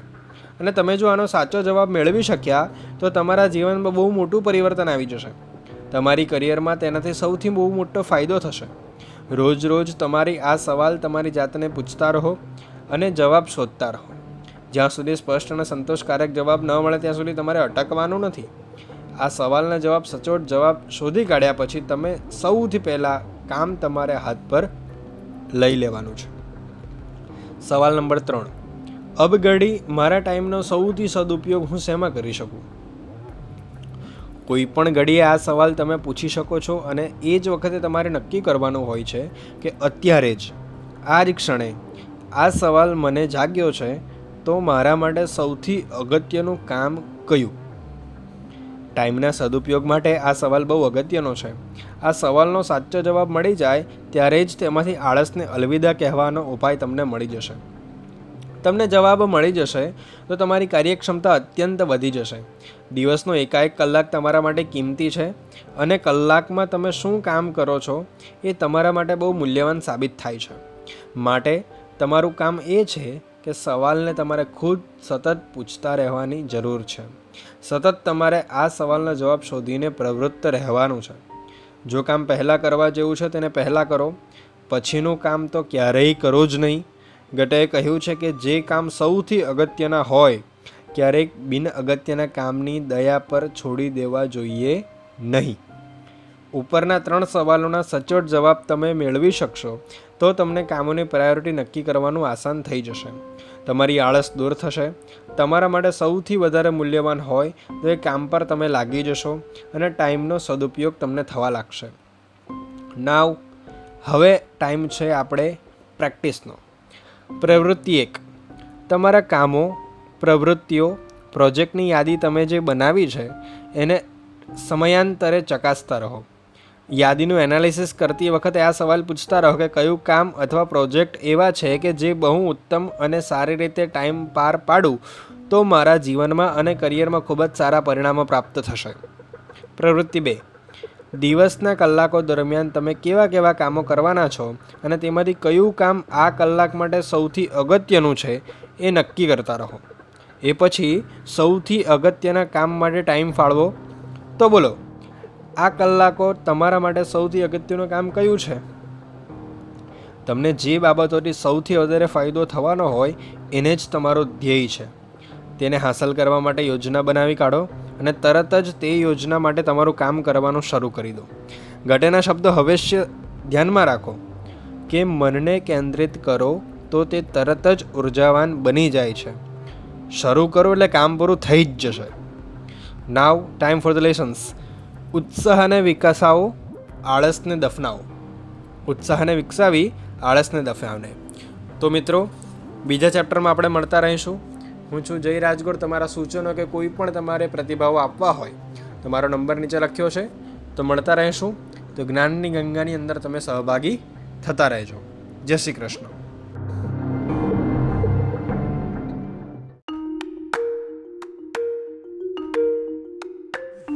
નમસ્કાર બંધુઓ. હું છું જય રાજગુર. મિત્રો, આજે હું ખૂબ જ એક્સાઇટેડ છું. કારણ કે ચેપ્ટરનું નામ છે આળસને ક્રિએટિવ બનાવો. તો રેડી છો ને? રોજ એક એવું મોટું કામ પૂરું કરવા માટે ટાઈમ કાઢો. તમારા રોજિંદા કામનું આગોતરું આયોજન કરો.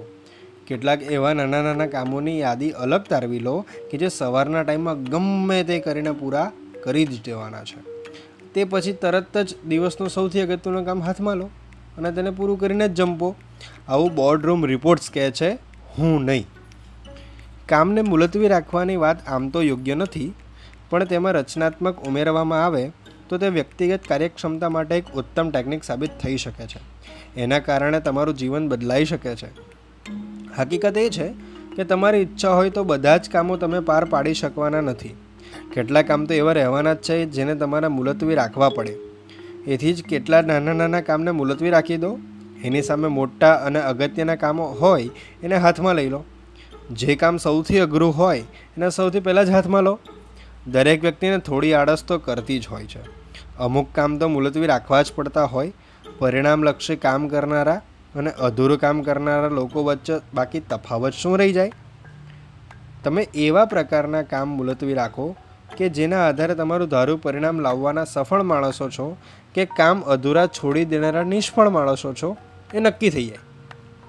કેટલાક કામો મુલતવી રાખવાના જ છે, તો આજે જ નક્કી કરો કે બિન મહત્ત્વના કામ હું નહીં કરું, તો મારા જીવનમાં અને મારી કારકિર્દીમાં જેનાથી બહુ ફાયદો ન થવાનો હોય તેવા કામને પડતા મૂકો, તો બીજા પાસે તે કરાવી લો.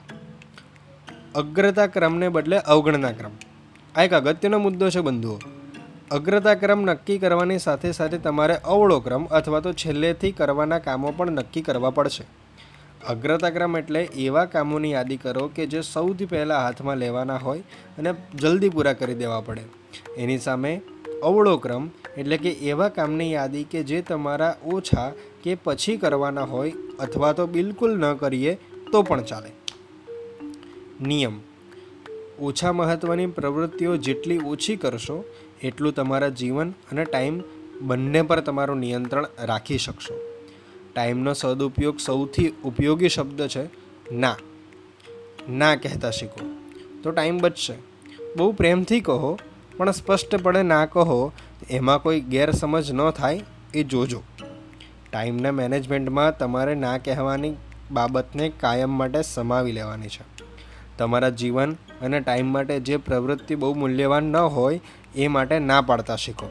પ્રેમથી જ ના કહેવાની છે, પણ તેમાં મક્કમતા દાખવવાની છે. જેનાથી તમારી ઈચ્છા વિરુદ્ધ પરાણે તમારે કોઈ પણ કામ કઢાવી ન જાય.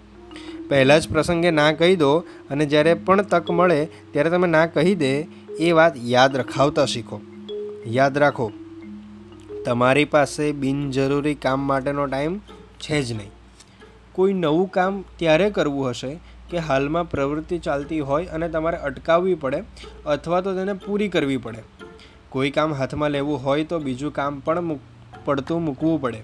રચનાત્મક રીતે, ઉપયોગી રીતે કામ મુલતવી રાખવાની કળા એને કહેવાય કે જેમાં બહુ વિચારી નક્કી કરવાનું હોય અને પછી અમુક કામ તો નથી જ કરવું.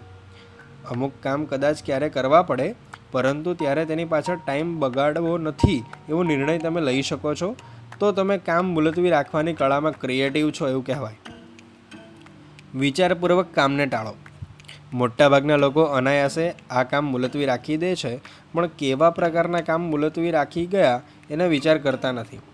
પરિણામે ઘણીવાર અગત્યના કામ પણ પેન્ડિંગ રહી જાય છે.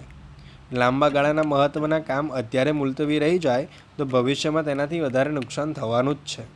અગત્યના કામ મુલતવી રહ્યો નહીં જાય એ માટેની બાબત ખાસ કાળજી તમારે લેવાની છે. તમારા ઈરાદાપૂર્વક એવા કામ મુલતવી રાખવાના છે, જેનાથી ખાસ કોઈ ફાયદો ન થતો હોય. એનાથી અગત્યના કામ માટે ટાઈમ મળી જશે. તમારી પ્રવૃત્તિનું સતત એનાલિસિસ કરતા રહો અને નક્કી કરતા રહો કે કોઈ પ્રવૃત્તિ કેટલી અગત્યની છે, કઈ વધારે મૂલ્યવાન છે, કઈ ઓછી મૂલ્યવાન છે. વિચારીને નક્કી કરો કે કયા કામ મુલતવી રાખશો તો ખાસ નુકસાન નહીં થાય. ઉદાહરણ તરીકે, મારો એક મિત્ર કુંવારો હતો. ત્યારે ગોલ્ફ રમવાનો શોખીન હતો. દર અઠવાડિયે ત્રણ કે ચાર વાર મોકો મળે ત્યારે ગોલ્ફ રમવા ઉપડી જતો. આગળ જતાં એણે પોતાનો બિઝનેસ શરૂ કર્યો. યોગ્ય સાથી સાથે સુધી પરણી અને બે બાળકો પણ થયા. આ દરમિયાન તેનો ગોલ્ફ રમવાનો શોખ અકબંધ રહ્યો. તે હજી પણ અઠવાડિયામાં ત્રણ કે ચાર દિવસ ગોલ્ફ રમવા માટે પહોંચી જતો હતો. જોકે ધીમે ધીમે તેને ખ્યાલ આવવા લાગ્યો, હવે બિઝનેસ અને ઘરની જવાબદારીઓ વધી છે, ત્યારે ગોલ્ફ રમવા માટે તેનો ટાઈમ એડજસ્ટ કરવો મુશ્કેલ બની રહ્યો છે.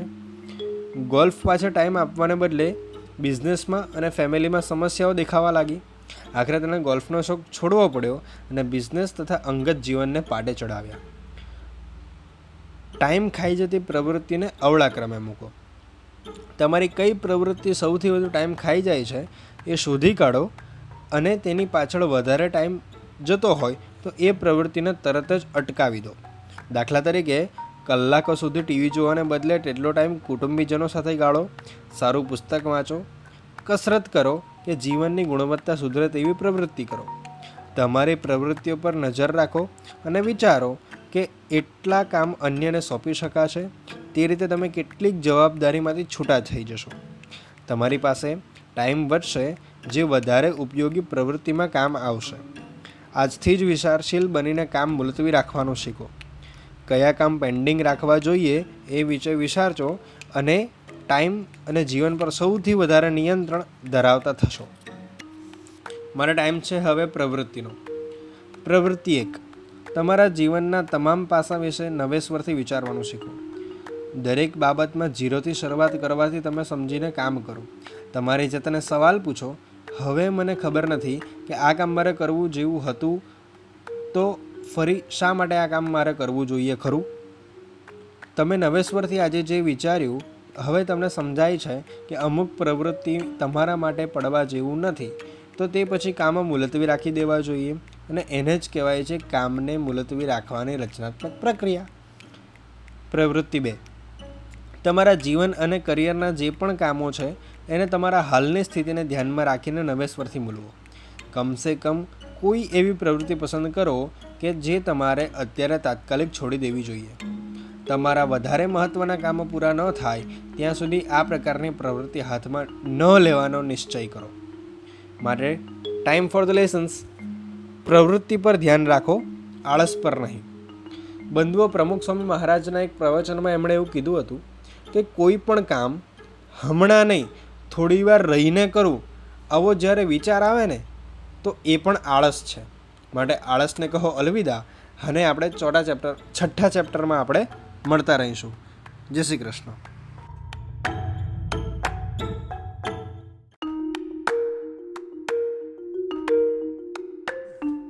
નમસ્કાર બંધુઓ. હું છું જય. પાંચમા ચેપ્ટરમાં આપણે વાત કરી આળસને ક્રિએટિવ કેવી રીતે બનાવવી. હવે છઠ્ઠો પ્રકરણ. સફળતા માટે સૌપ્રથમ જરૂરી છે કોન્સન્ટ્રેશન તમારી બધી જ ઉર્જાને એક બિંદુ પર કેન્દ્રિત કરી, પછી બરાબર તે બિંદુ પર જ નિશાન તાકીએ. ડાબે કે જમણે જરાય નજર નાખવાની નથી. હા, અર્જુનની જેમ. આવું વિલિયમ મેથ્યુઝ આપણને સમજાવે છે. ચેપ્ટરનું નામ છે A B C D E method અજમાવો.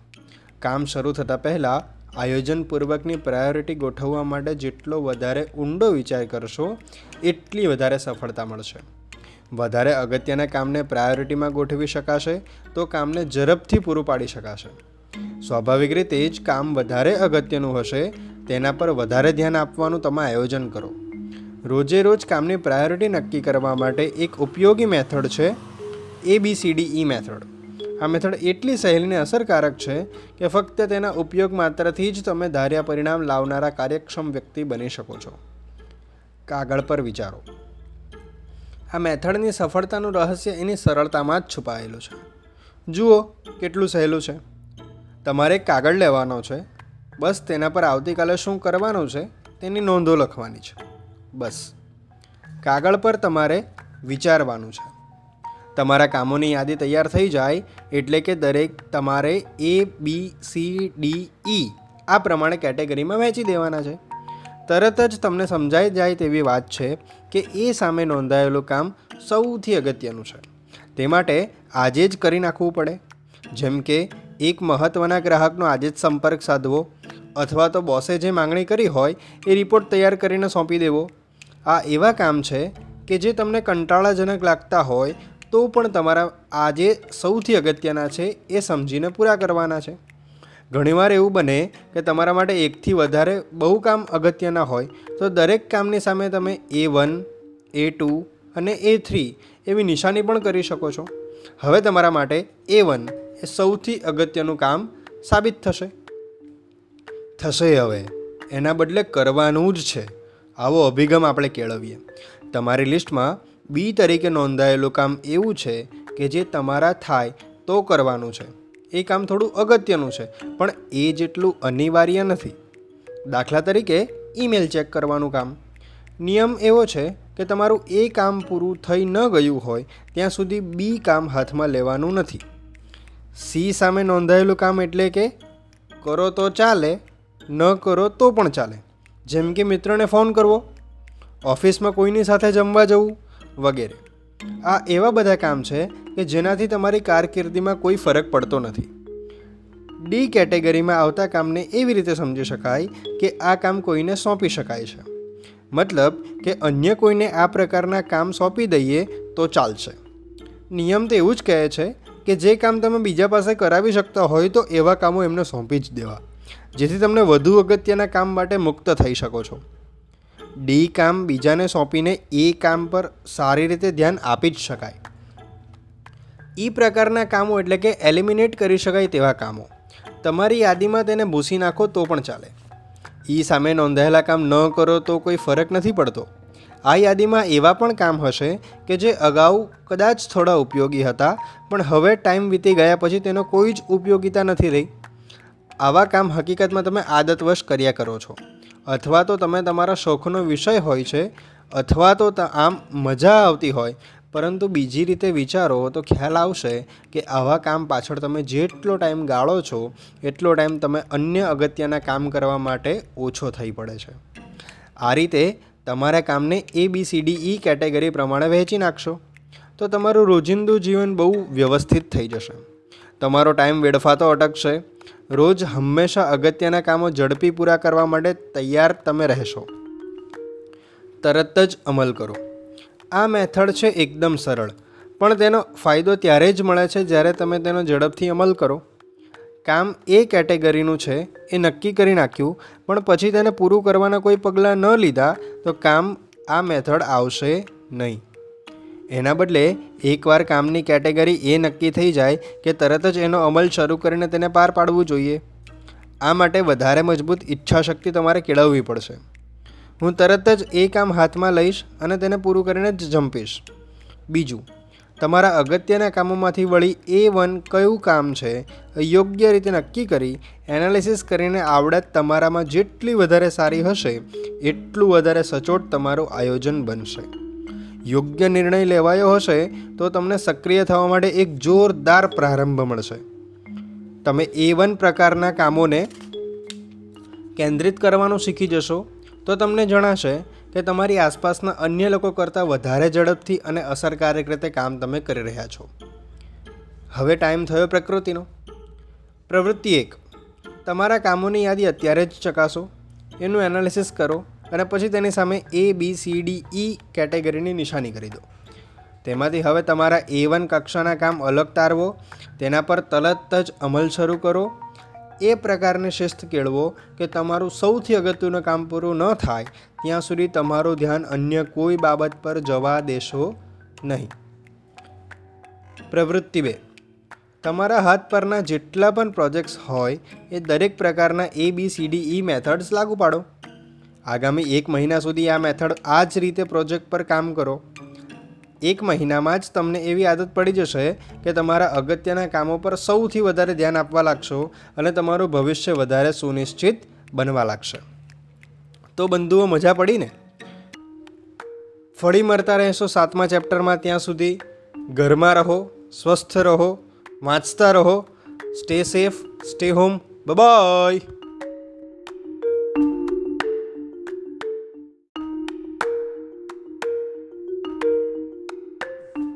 hello બંધુઓ. સાવ ભૂલાઈ ગયેલી એક ફિલ્મ છે, અંજુમન ફિલ્મ છે, એનો ડાયલોગ તમને યાદ કરાવું.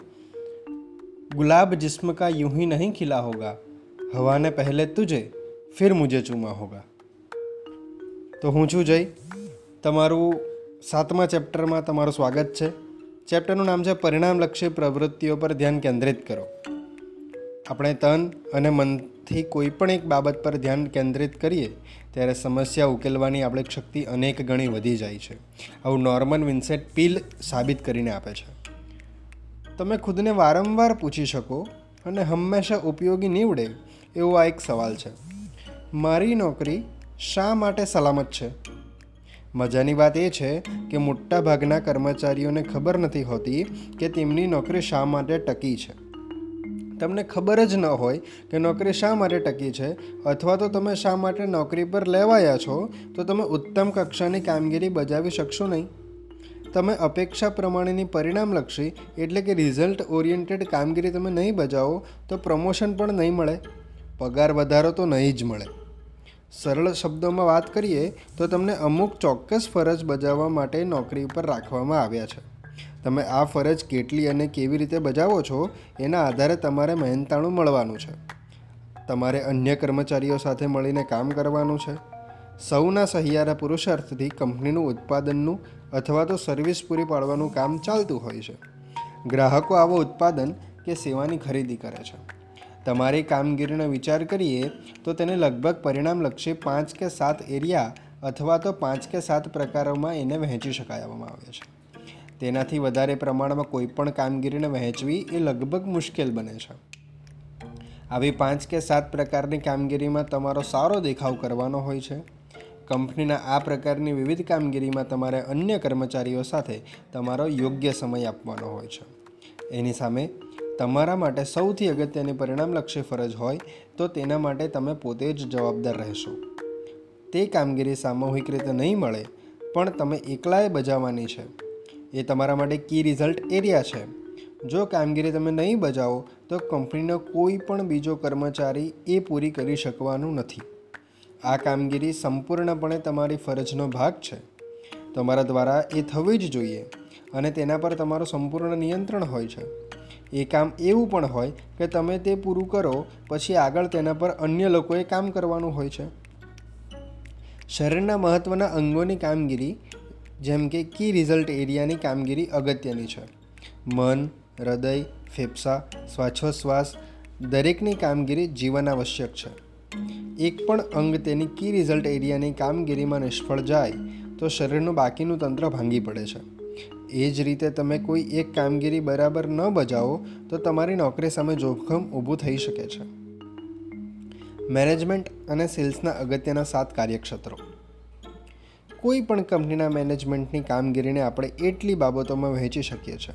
પ્લાનિંગ એટલે કે આયોજન, ઓર્ગેનાઇઝિંગ એટલે કે સંકલન, સ્ટાફિંગ એટલે કે ભરતી, ડેલિગેટિંગ એટલે કામની વહેંચણી, સુપરવાઇઝિંગ એટલે દેખરેખ, મેઝરિંગ એટલે પરિણામોની ચકાસણી અને રિપોર્ટિંગ એટલે કે વિગતો અને માહિતીઓનું એકત્રીકરણ. કોઈ સફળ મેનેજર આ તમામ પ્રકારની કામગીરીમાં નિપુણતા મેળવવી જ પડે છે. કોઈ એક ક્ષેત્રમાં નબળી કામગીરી બજાવો, તો એના કારણે તમને મેનેજર તરીકે નિષ્ફળતા મળી શકે. સેલ્સના વિભાગની અગત્યની કામગીરી જોઈએ, તો તેમાં સંભવિત ગ્રાહકો શોધવા, એમની સાથે સંપર્ક અને સંબંધ સ્થાપવો, એમનો વિશ્વાસ કેળવવો, એમની જરૂરિયાતો જાણવી, એમની સમક્ષ પોતાના ઉત્પાદનો કે સેવા રજૂ કરવા, તેની ખરીદી કરવા માટે તેમને મનાવી લેવા, વેચાણ પર પાર પાડવું કે પછી નવો ઓર્ડર મેળવવો અને તેમની પાસેથી નવા અન્ય ગ્રાહકો માટેનો રેફરન્સ મેળવવો. આમાંથી કોઈ પણ કામગીરી અધકચરી રીતે થાય તો આગળનું કામ અટકી જવાનું. સંપર્ક અને સંબંધ પછી પોતાનું ઉત્પાદન ઉપયોગી છે. એવું ગ્રાહકના ગળે ઉતારી ન શકીએ તો વેચાણ ન થાય. સરવાળે કુલ વેચાણ ઓછું થવાનું અને તમે સેલ્સ પર્સન તરીકે નિષ્ફળતા મેળવી શકો છો. તમે જે પણ કામગીરી કરતા હોવ એને પાર પાડવા માટે તમારામાં જરૂરી આવડત હોવી જરૂરી છે. કામગીરી સુપેરે પાર પાડવા માટે જરૂરી જ્ઞાન, આવડત, વિશેષતામાં પણ ટાઈમ પ્રમાણે ફેરફાર આવતો હોય છે. જુદા જુદા સંજોગોમાં જુદી જુદી અપેક્ષાઓ રાખવામાં આવે છે. તમે અમુક પ્રકારની વિશેષ આવડત કેળવી લો, તો તમને અમુક ફરજ સોંપવામાં આવશે અને તે પર પાર પાડવા માટે તમે તત્પર રહેશો. પરંતુ તમે સફળતા મેળવીને વધારે આગળ જઈ શકો છો.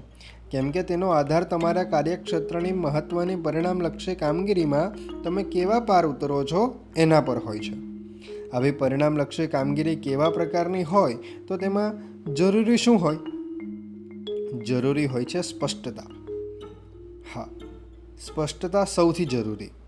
પોતાના ક્ષેત્રમાં સફળતા માટે સૌ પ્રથમ તેમાં પરિણામલક્ષી કામગીરી કઈ છે એની સ્પષ્ટતા કરી લેવી પડે. તમારા બોસ સાથે ચર્ચા કરીને નક્કી કરો કે કઈ કામગીરી, કી રિઝલ્ટ એરિયાની છે. તમારે શું કરી બતાવવાનું છે એનું સ્પષ્ટ લિસ્ટ બનાવો. આ કામગીરી વિશે તમે તમારી ઉપરી સાથે પણ કામ લઈ શકો છો. ઉપરના અને નીચેના બંને લેવલના કઈ કામગીરી પરિણામલક્ષી છે એ વિશેની સ્પષ્ટતા અને સહમતિ જરૂરી છે.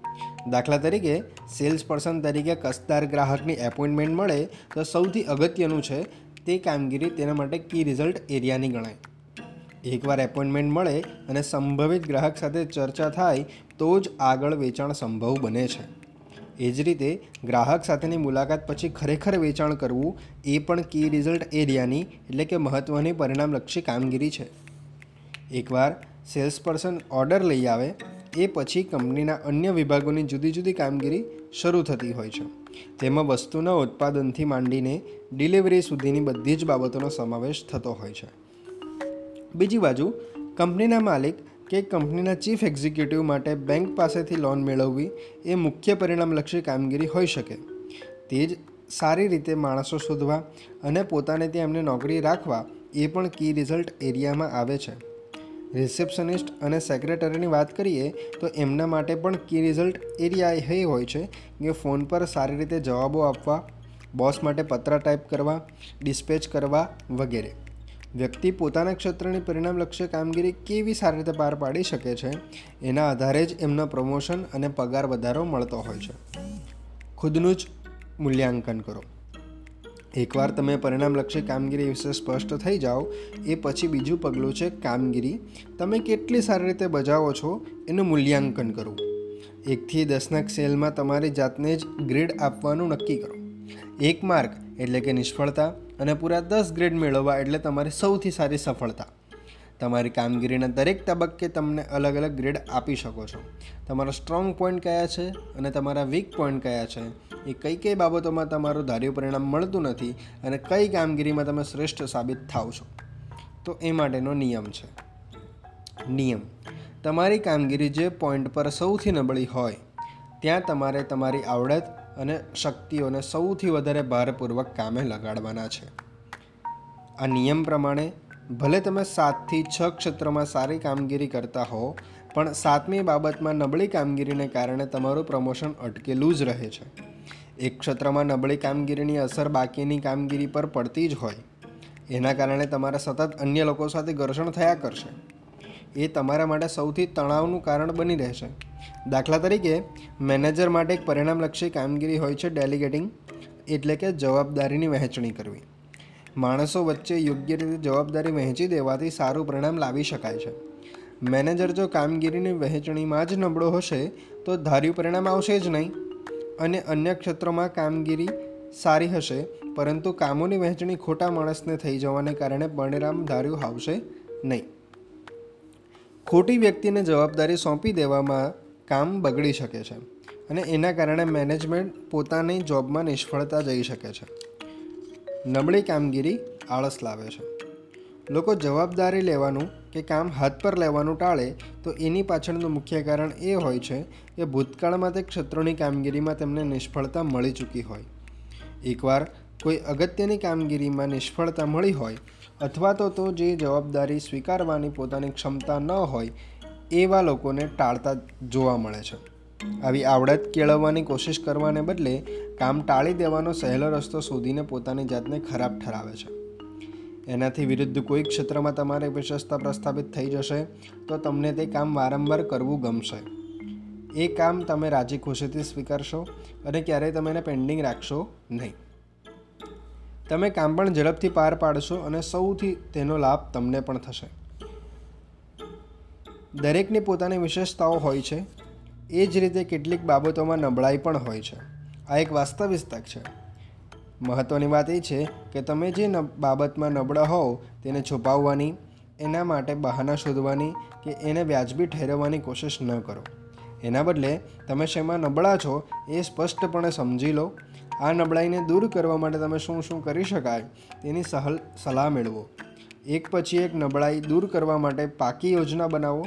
આખી વાતને એ રીતે વિચારો કે જો હું આ એક કે બે નબળાઈઓને દૂર કરી દઈશ, તો મારી સફળતા કે મારી કામગીરી સૌથી સારી રીતે સાબિત થશે અને હું સૌથી સફળ માણસ બની શકીશ.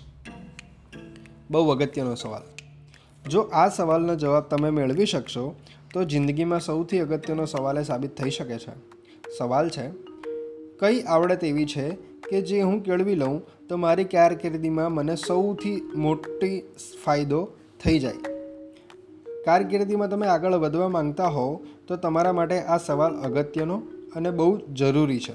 તમે જાતે જ આ જવાબ શોધવાનો હોય છે. કદાચ તમારી અંદર તે જવાબ છુપાયેલો પડ્યો પણ હોય. આ સવાલ તમે તમારા બોસને પણ પૂછી શકો. તમારા સાથી કર્મચારીને કદાચ તમે સાચો જવાબ આપી શકે. મિત્રો અને સ્વજનોની સલાહ લો. તમે જાતે જ શોધો કે અન્ય પાસેથી મેળવી લો. પણ આ સવાલનો જવાબ મેળવવો જરૂરી છે. એકવાર તમને જવાબ મળી જાય એટલે તરત જ તમારે એની આવડત કેળવી લેવાને ધ્યેય પાછળ લાગી જવાનું છે.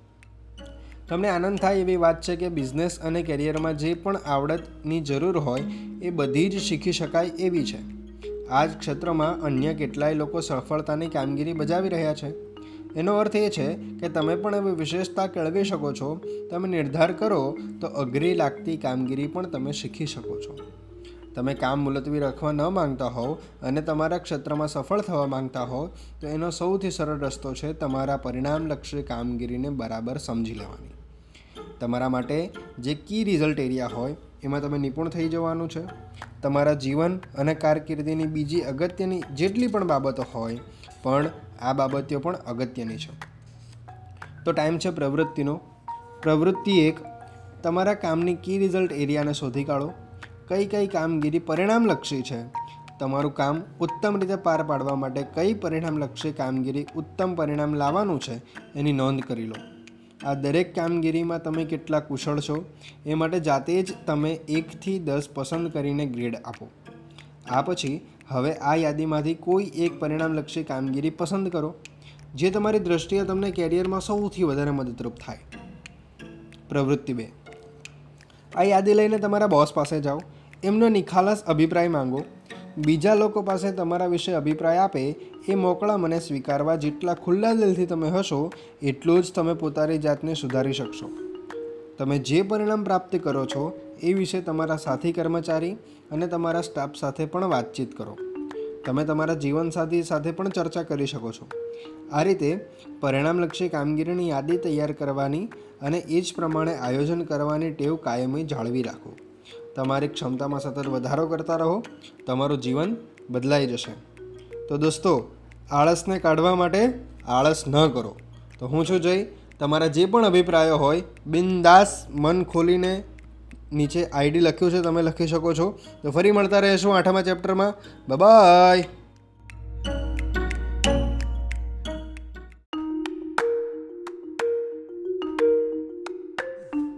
હેલો બંધુઓ, હું છું જય. આજે તમારી સાથે ફરીથી ઉપસ્થિત થયો છું આગળનો વસ્તુ લઈને. સૈફ પાલનપુરી સાહેબની એક ગઝલ તમારી સાથે શેર કરું છું. કરાવી દે ઓ સૂરજ, એમના અસ્તિત્વનું દર્શન. ગોર ફરમાવજો. કરાવી દે ઓ સૂરજ એમના અસ્તિત્વનું દર્શન. ઘણા ખાબોચિયા અહીં ખુદને સમંદરની જેમ માને છે. તો મિત્રો, સાતમું ચેપ્ટરમાં આપણે વાત કરી કે પરિણામલક્ષી પ્રવૃત્તિઓ પર ધ્યાન કેવી રીતે કેન્દ્રિત કરવું.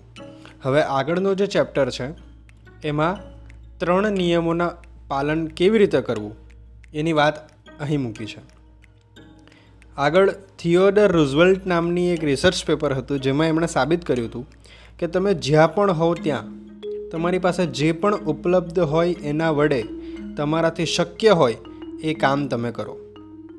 તમે મુખ્ય જે ત્રણ કામગીરી બજાવતા હોય, એ દ્વારા તમે તમારી સંસ્થા કે કંપની માટે સૌથી વધારે મૂલ્યવાન કામગીરી કરતા હોવ છો. જો તમે આ ત્રણ કામો કયા છે તે શોધી શકો, તો તમારા ટાઈમ અને શક્તિ તેના પર કેન્દ્રિત કરી શકશો. તમારી કુશળતા એકદમ વધી જશે અને ખૂબ જ સારું પરિણામ તમે લાવવા સક્ષમ બની જશો. હું તમને એક સત્ય ઘટના કહીને આ વાત સમજાવવા માગું છું. સાન ડિયાગોમાં એક મારા મિત્ર દિવસના કોચિંગ સેશનમાં સિન્થિયાએ ભાગ લીધો હતો. એના ત્રણ મહિના પછી અમારા ગ્રુપ સમક્ષ સિન્થિયાને ભાષણ આપવાનું થયું. એ વખતે સિન્થિયાએ કહ્યું કે હું નેવું દિવસ પહેલાં અહીં હતી. ત્યારે તમે મારી સાથે આવક બમણી કરી દેવાનો અને મારા ફુરસદના ટાઈમ પર બમણો કરી દેવાનો દાવો કર્યો હતો. આ માટેનો ઉપાય બતાવવાની તમે વાત કરી, ત્યારે મને પહેલાં તદ્દન અવાસ્તવિક લાગી. પણ મને એકવાર તમારા સૂચન અમલમાં મૂકવાની ઈચ્છા થઈ હતી ખરી? પહેલા દિવસે તમે મને અઠવાડિયાના અને મહિનાના દરમિયાન મેં કઈ કઈ પ્રવૃત્તિઓ કરી, એ લખવાનું તમે કહ્યું હતું. મેં સત્તર કામોની યાદી બનાવી હતી. મારી સમસ્યા એ હતી કે હું રોજ કામના બોજ તળે દબાઈ ગઈ હું રોજના દસથી બાર કલાક કામ કરતી અને અઠવાડિયે એક જ રજા લેતી. હું મારા પતિ સાથે પૂરતો ટાઈમ ગાળી શકતી ન હતી કે મારા બે નાના બાળકોને પણ ટાઈમ આપી શકતી નહોતી. આ સ્થિતિમાંથી કોઈ રસ્તો નીકળે એવું મને સતત લાગતું. હું ઝડપથી પ્રગતિ કરી રહેલી એક હાઈટેક કંપનીમાં છેલ્લા આઠ વર્ષથી કામ કરતી હતી. કંપનીમાં સ્થિતિ એવી હતી કે સતત કામ વધતું જ રહેતું અને મૂળતો ટાઈમ મને ક્યારેય મળતો જ નહીં. આખો દિવસ એક જ કામ. સિન્થિયાએ પોતાની વાત આગળ વધારતા કહ્યું કે, મેં યાદી કરી, તે પછી મને કહ્યું કે, એક સવાલ મને જ પૂછું. સવાલ એ હતો કે, આમાંનું કોઈ એક કામ મારે આખા દિવસ કરવાનું હોય તો હું કયું કામ પસંદ કરીશ?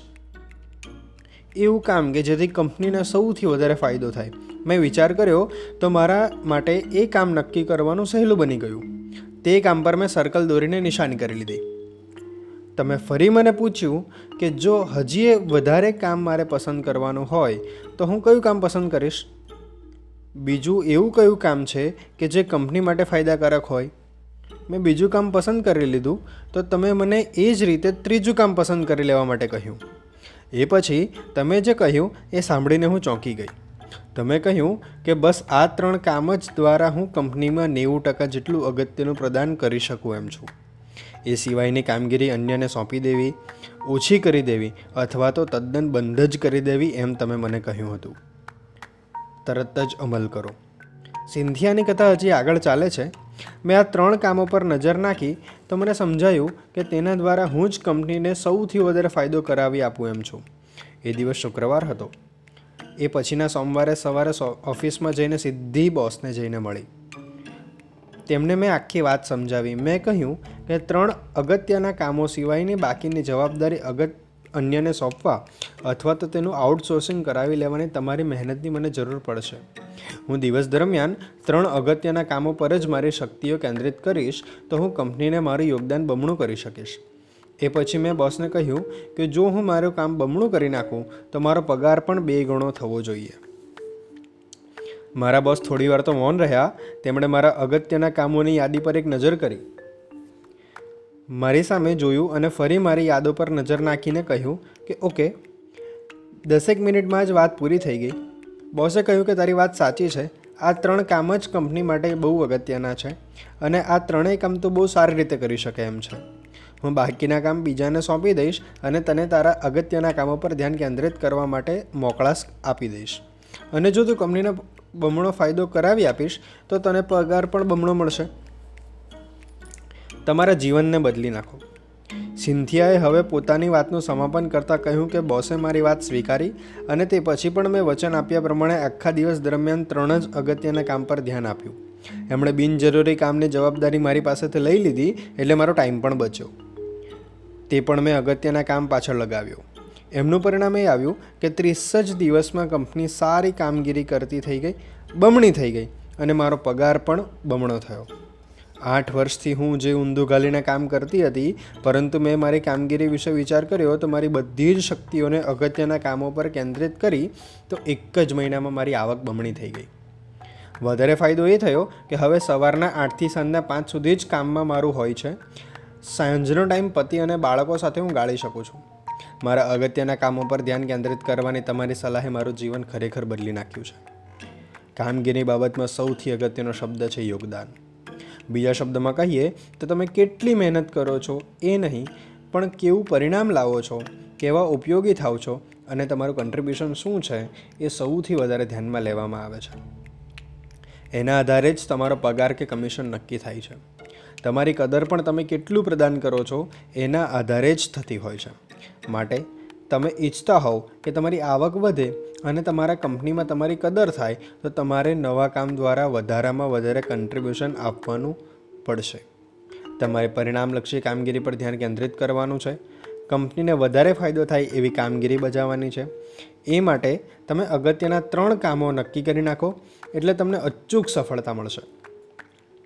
ક્વિક લિસ્ટની મેથડ અમારા કોચિંગ ક્લાયન્ટ સાથે પ્રારંભમાં જ અમે આ મેથડનો ઉપયોગ કરીએ છીએ. અમે તમને કાગળ આપીએ અને એમાં કહીએ કે ફક્ત ત્રીસ જ સેકન્ડમાં તમારા જીવનના ત્રણ અગત્યના લક્ષ્ય લખી નાખો. અમને જોવા મળ્યું કે ફક્ત ત્રીસ જ સેકન્ડમાં જીવનના ત્રણ અગત્યના ધ્યેયો કહેવામાં આવે ત્યારે મોટા ભાગે સચોટ અને સાચા જવાબ મળતા હોય છે. ત્રીસ મિનિટનો કે ત્રણ કલાકનો વિચારવાનો ટાઈમ આપ્યો હોય તો પણ આ જ જવાબો મળવાની શક્યતા હોય છે. એકદમ ઝડપથી ધ્યેય જણાવવા કહેવામાં આવે, ત્યારે માનવીનું સબકોન્શિયસ માઇન્ડ મન એકદમ જ ગતિથી કામ કરે છે અને તરત જ અગત્યના ત્રણ ધ્યેયને અલગ તારવી આપે છે. આ એક્સરસાઇઝમાં ભાગ લેનારાઓને પણ આટલી ઝડપે જોઈને નવાઈ લાગતી હોય છે. લગભગ એંસી ટકા કિસ્સાઓમાં લોકોના જીવનના ત્રણેય ધ્યેય નક્કી કરીને જ બેઠા હોય છે. એક ધ્યેય તો આર્થિક અથવા તો કારકિર્દી, નોકરી અને વેપાર ધંધાને લગતો હોય. બીજો ધ્યેય સામાજિક અથવા કૌટુંબિક હોય અને ત્રીજો ધ્યેય ઘણા સંજોગોમાં તબિયતને ફાંકડી કરી નાખવાનો અને સાજાગારા રહેવાનો હોય. હકીકતમાં, કોઈના પણ જીવન માટે આ ત્રણ બાબતો અગત્યની છે. તમે આ ત્રણમાં કઈ સ્થિતિમાં છો એ વિશે એકથી દસના ગ્રેડ માર્ક આપો. તો તમને ખ્યાલ આવી જશે કે જીવનમાં તમે ક્યાં ઊભા છો. તમને ઓછા ગ્રેડ મળ્યા હોય તો તે ક્ષેત્રમાં તમારે સુધારા કરવાની જરૂર છે. તમે પણ આ મેથડ અપનાવી જુઓ. ફક્ત ત્રીસ જ સેકન્ડમાં ત્રણ ધ્યેય નક્કી કરો અને એ ધ્યેયની પ્રાપ્તિમાં તમે ક્યાં પહોંચ્યા છો એનું એનાલિસિસ કરો. આ જ એક્સરસાઇઝ તમે તમારા જીવનસાથી કે બાળકો સાથે પણ કરાવી શકો છો. તમને જે જવાબો મળશે ખરેખર બહુ રસપ્રદ અને જાણવા જેવા હશે. પ્રાર- પ્રારંભમાં જ આ મેથડનો ઉપયોગ કર્યા પછી અમે કોચિંગમાં આગળ જતા આ અનુસંધાને કેટલાક અગત્યના પ્રશ્નો પૂછીએ છીએ. પ્રશ્ન એક, તમારા બિઝનેસ કે કેરિયરને લગતા મુખ્ય લક્ષ્ય કયા છે? તમારા કૌટુંબિક સામાજિક ત્રણ મુખ્ય ધ્યેય કયા છે? તમે આર્થિક બાબતોમાં કયા ત્રણ લક્ષ્ય પાર પાડવા માંગો છો? તબિયતની બાબતમાં તમારી સૌથી અગત્યની ત્રણ બાબત કઈ છે? તમારે તમારા અંગત જીવનની પ્રોફેશનલ લાઈફની ત્રણ અગત્યની બાબતો કઈ છે? સામાજિક રીતે અથવા તો જાહેર જીવનમાં કામ કરવા માટે તમે કઈ ત્રણ બાબતને હાલના તબક્કે જ મહત્ત્વની ગણો છો? અને છેલ્લો પ્રશ્ન. જીવનમાં અત્યારે કઈ ત્રણ સૌથી મોટી સમસ્યાઓ તમારી છે? તમે ફક્ત ત્રીસ સેકન્ડમાં જ આ સવાલના જવાબો જાત પાસેથી મેળવવાની કોશિશ કરશો, તો તમને પોતાને નવાઈ લાગશે, એવા ઉત્તરો તમને મળી આવશે. જવાબો જે પણ હોય, હકીકતમાં એ તમારી વાસ્તવિક સ્થિતિ દર્શાવનારા છે. જીવનમાં હાલના તબક્કે તમે ક્યાં ઊભા છો, એનો લગભગ સાચો અંદાજો આ જવાબ પરથી તમને મળી જશે. આ જવાબો તમને એ પણ જણાવી દેશે કે જીવનમાં તમારા માટે અત્યારે ખરેખરની અગત્યની બાબતો કઈ કઈ છે. તમે તમારા જીવનની ધ્યેય અને અગ્રતા નક્કી કરી રહ્યા છો, નવી નવી બાબતોનું આયોજન કરી રહ્યા હોવ અને એક પછી એક કામ પૂરું કરવાને ધ્યાન કેન્દ્રિત કરીને તમે પાડી રહ્યા હો ત્યારે એક વાત ભૂલતા નહીં. તમારે એ નથી ભૂલવાનું કે જીવનમાં તમારો આખરી હેતુ તો લાંબુ, તંદુરસ્ત અને ખુશખુશાલ જીવન જીવવાનો છે. ટાઈમનું મેનેજમેન્ટ સાધન છે, લક્ષ્ય નથી. ટાઈમનું મેનેજમેન્ટ એ કંઈ જીવનનો ધ્યેય નથી હોતો. એ એક એવું સાધન છે કે જેને વિશે તમારા પ્રોફેશનલ જીવનમાં સૌથી અગત્યના કામોને ટાઈમસર અને સારી રીતે પાર પાડવામાં મદદ કરે છે. એ જ રીતે બચતા ટાઈમને તમે અંગારા અંગત જીવનને વધારે ખુશખુશાલ બનાવવામાં વાપરી જ શકો છો. તમારા જીવનને આનંદથી ભરી દેવા માટેની અગત્યની બાબતોમાં પંચ્યાસી ટકા હસ્સો અને લોકો સાથેના સંબંધો જ હોય છે. ખાસ કરીને તમારી આસપાસના લોકો અને તમારા કુટુંબીજનો સાથે તમે કઈ રીતના સંબંધ રાખો છો, એના આધારે તમારા જીવનની ખુશાલી નક્કી થતી હોય છે. તમારા મનગમતા લોકો સાથે તમે વધારામાં વધારે ટાઈમ ગાળી શકો, તો એમાંથી જીવનનો ભરપૂર આનંદ મળે છે. એથી જ ટાઈમનો સદુપયોગ કરવો જરૂરી છે. ઓછા ટાઈમમાં વધુ કામ પૂરા કરવાના છે, જેથી તમારે વધારે ટાઈમ મિત્રો, સ્વજનો અને મનગમતા લોકોની કંપનીમાં તમે ગાળી શકો. નિયમ. કામના સ્થળે તમે ટાઈમનો કેટલો વધારે સદુપયોગ કર્યો એ અગત્યનું છે. અને ઘરે જઈને તમે કેટલો ટાઈમ વધારે ગાળ્યો એ મહત્ત્વનું છે. કામ કરતા હોવ ત્યારે કામ જ કરવું. તમારા જીવનમાં કામ અને આનંદ વચ્ચે સમતુલા જળવાઈ રહે એ માટે ઓફિસમાં તમારે એ કામ નક્કી કરવું જોઈએ કે કામના ટાઈમે ફક્ત કામ જ કરવું. તમારે ઓફિસ કે બિઝનેસના સ્થળે કામ પર જાઓ, ત્યારે બીજી પ્રવૃત્તિઓમાં ટાઈમ બગાડવાને બદલે સીધા કામ પર જ લાગી જાઓ. કામ થોડું વહેલું શરૂ કરી દો, થોડે મોડે સુધી કામ કરો અને થોડી વધારે મહેનત કરો. ટાઈમને જરાય વેડપશો નહીં. કામના કલાકો દરમિયાન તમે જેટલો ટાઈમ અન્ય સાથે ગપ્પા મારવામાં ગાળશો, એટલી મિનિટો નકામી જશે. કારકિર્દીની ટોચ પર જવા માટે જે કામો પાર પાડવા જરૂરી છે એ અધૂરા રહી જશે. એનાથી પણ ખરાબ વાત એ છે કે કામના કલાકો દરમિયાન તમે જે ટાઈમ વેડફો છો, તેટલો ટાઈમ તમારા કુટુંબ સાથેના આનંદના કલાકોમાં ઘટાડો થાય છે. વચ્ચે વચ્ચે સાથીઓ કે સાથે ગપ્પા ગોષ્ઠીમાં ટાઈમ જાય અને પછી સાંજે અધૂરું કામ પૂરું કરવા માટે તમારે વધારે કલાકો ઓફિસમાં ગાળવા પડે.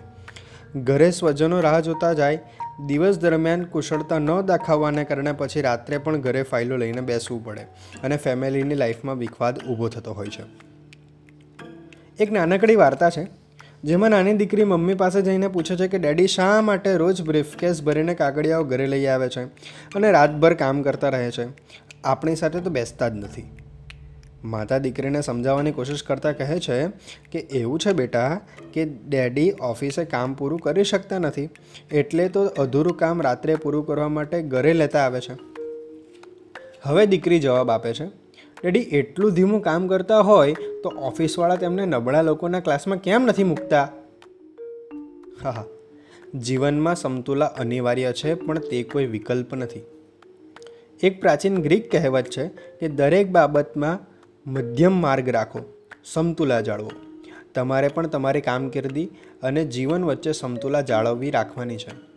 તમારે કારકિર્દીમાં ધ્યેયો નક્કી કરીને એના પર ધ્યાન કેન્દ્રિત કરવાનું છે. પણ એ ક્યારેય નથી ભૂલવાનું કે તમે વધારે કુશળતાથી કામ કરી રહ્યા છો એટલે તમારા કુટુંબીજનો સાથે તમે આનંદથી જીવી શકો. ઘણીવાર લોકો આવીને પૂછતા હોય કે હું મારી કારકિર્દી અને ફેમિલી લાઈફ વચ્ચે સમતુલા કઈ રીતે જાળવું? હું તમને સામે સવાલ પૂછતો હોઉં છું, દોરડા પર ચાલતો માણસ કેટલી વાર પોતાની સમતુલા જાળવવાની કોશિશ કરતો હોય છે?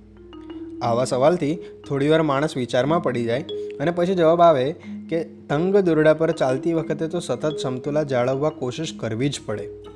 એ પછી હું એમને કહું કે જીવન અને કામ વચ્ચે સમતુલા જાળવવાનું કામ પણ આવું જ છે.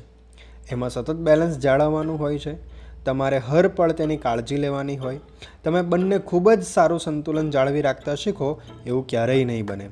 હા, પરંતુ તમારે તે માટે સતત પ્રયત્નો કરતા રહેવાના છે. તમારું ધ્યેય એ હોવું જોઈએ કે કારકિર્દીમાં ઉત્તમ કુશળતાથી કામ કરવું, ખૂબ જ સારી નામના મેળવવી, સફળતા મેળવવી અને ઉચ્ચ વળતર પણ મેળવવું. સાથે સાથે તમારા જીવનના આનંદને પણ ભૂલવાનો નથી. તમે શા માટે આટલી બધી મહેનત કરી રહ્યા છો એ ક્યારેય ન ભૂલો. તમારા જીવનમાં સુખ માટે તમે જે જહેમત કરી રહ્યા છો એ સતત યાદ રાખો. તમે કેરિયરમાં મહેનત કરી રહ્યા છો અને ઓછામાં ઓછા ટાઈમમાં વધુમાં વધુ પરિણામલક્ષી કામગીરી કરીને તમે બાકીનો ટાઈમ સ્વજનો સાથેને વિતાવવામાં માંગો છો, તો જેમને ચાહો છો, એમને પસંદ કરો છો. એવા લોકો સાથે જેટલો ટાઈમ વધારે વિતાવશો, એટલો વધારે તમને આનંદ આપશે. હવે ટાઈમ છે પ્રવૃત્તિનો. પ્રવૃત્તિ એક. તમારા કરિયરના ત્રણ સૌથી અગત્યના કામોને અલગ તારવો. તમારી જાતને સવાલ પૂછો. જો સમગ્ર દિવસ દરમિયાન મારે એક જ કામ કરવાનું હોય, તો સૌથી અગત્યનું કામ કયું હોઈ શકે? આ એક્સરસાઇઝ વધુ બે વાર કરો અને તમારી કારકિર્દીમાં જરૂરી કુલ ત્રણ સૌથી અગત્યના કામની યાદી તૈયાર કરી લો. એ પછી કામના કલાકો દરમિયાન આ ત્રણ બાબતો પર સૌથી વધુ ધ્યાન આપો. પ્રવૃત્તિ બે. તમારા જીવનની જુદી જુદી બાબતોમાં દરેકમાં ત્રણ ત્રણ અગત્યના હેતુઓની યાદી બનાવો. એ પછી એમને પ્રાયોરિટી પ્રમાણે ગોઠવો. તેમને પાર પાડવા માટે યોજના તૈયાર કરો. રોજ રોજ તે યોજનાનો અમલ કરો. થોડા જ મહિનામાં અને વર્ષોમાં તમને પોતાને નવાઈ પામી જશો કે એટલી સફળતા તમારા કદમોમાં આવીને પડશે. તો બંધુઓ this is the time for punch આળસ અને આરામ વચ્ચેનો ભેદ પારખી જેમ મને તેમ ઉપર આવવાની આપણે કોશિશ કરીએ. તો હું છું જઈ તમારા જેટલા પણ અભિપ્રાયો, સૂચનો હોય ઓલવેઝ આવકાર્ય છે. અને ફરી મળતા રહીશું નેક્સ્ટ ચેપ્ટરમાં ત્યાં સુધી stay home stay safe bye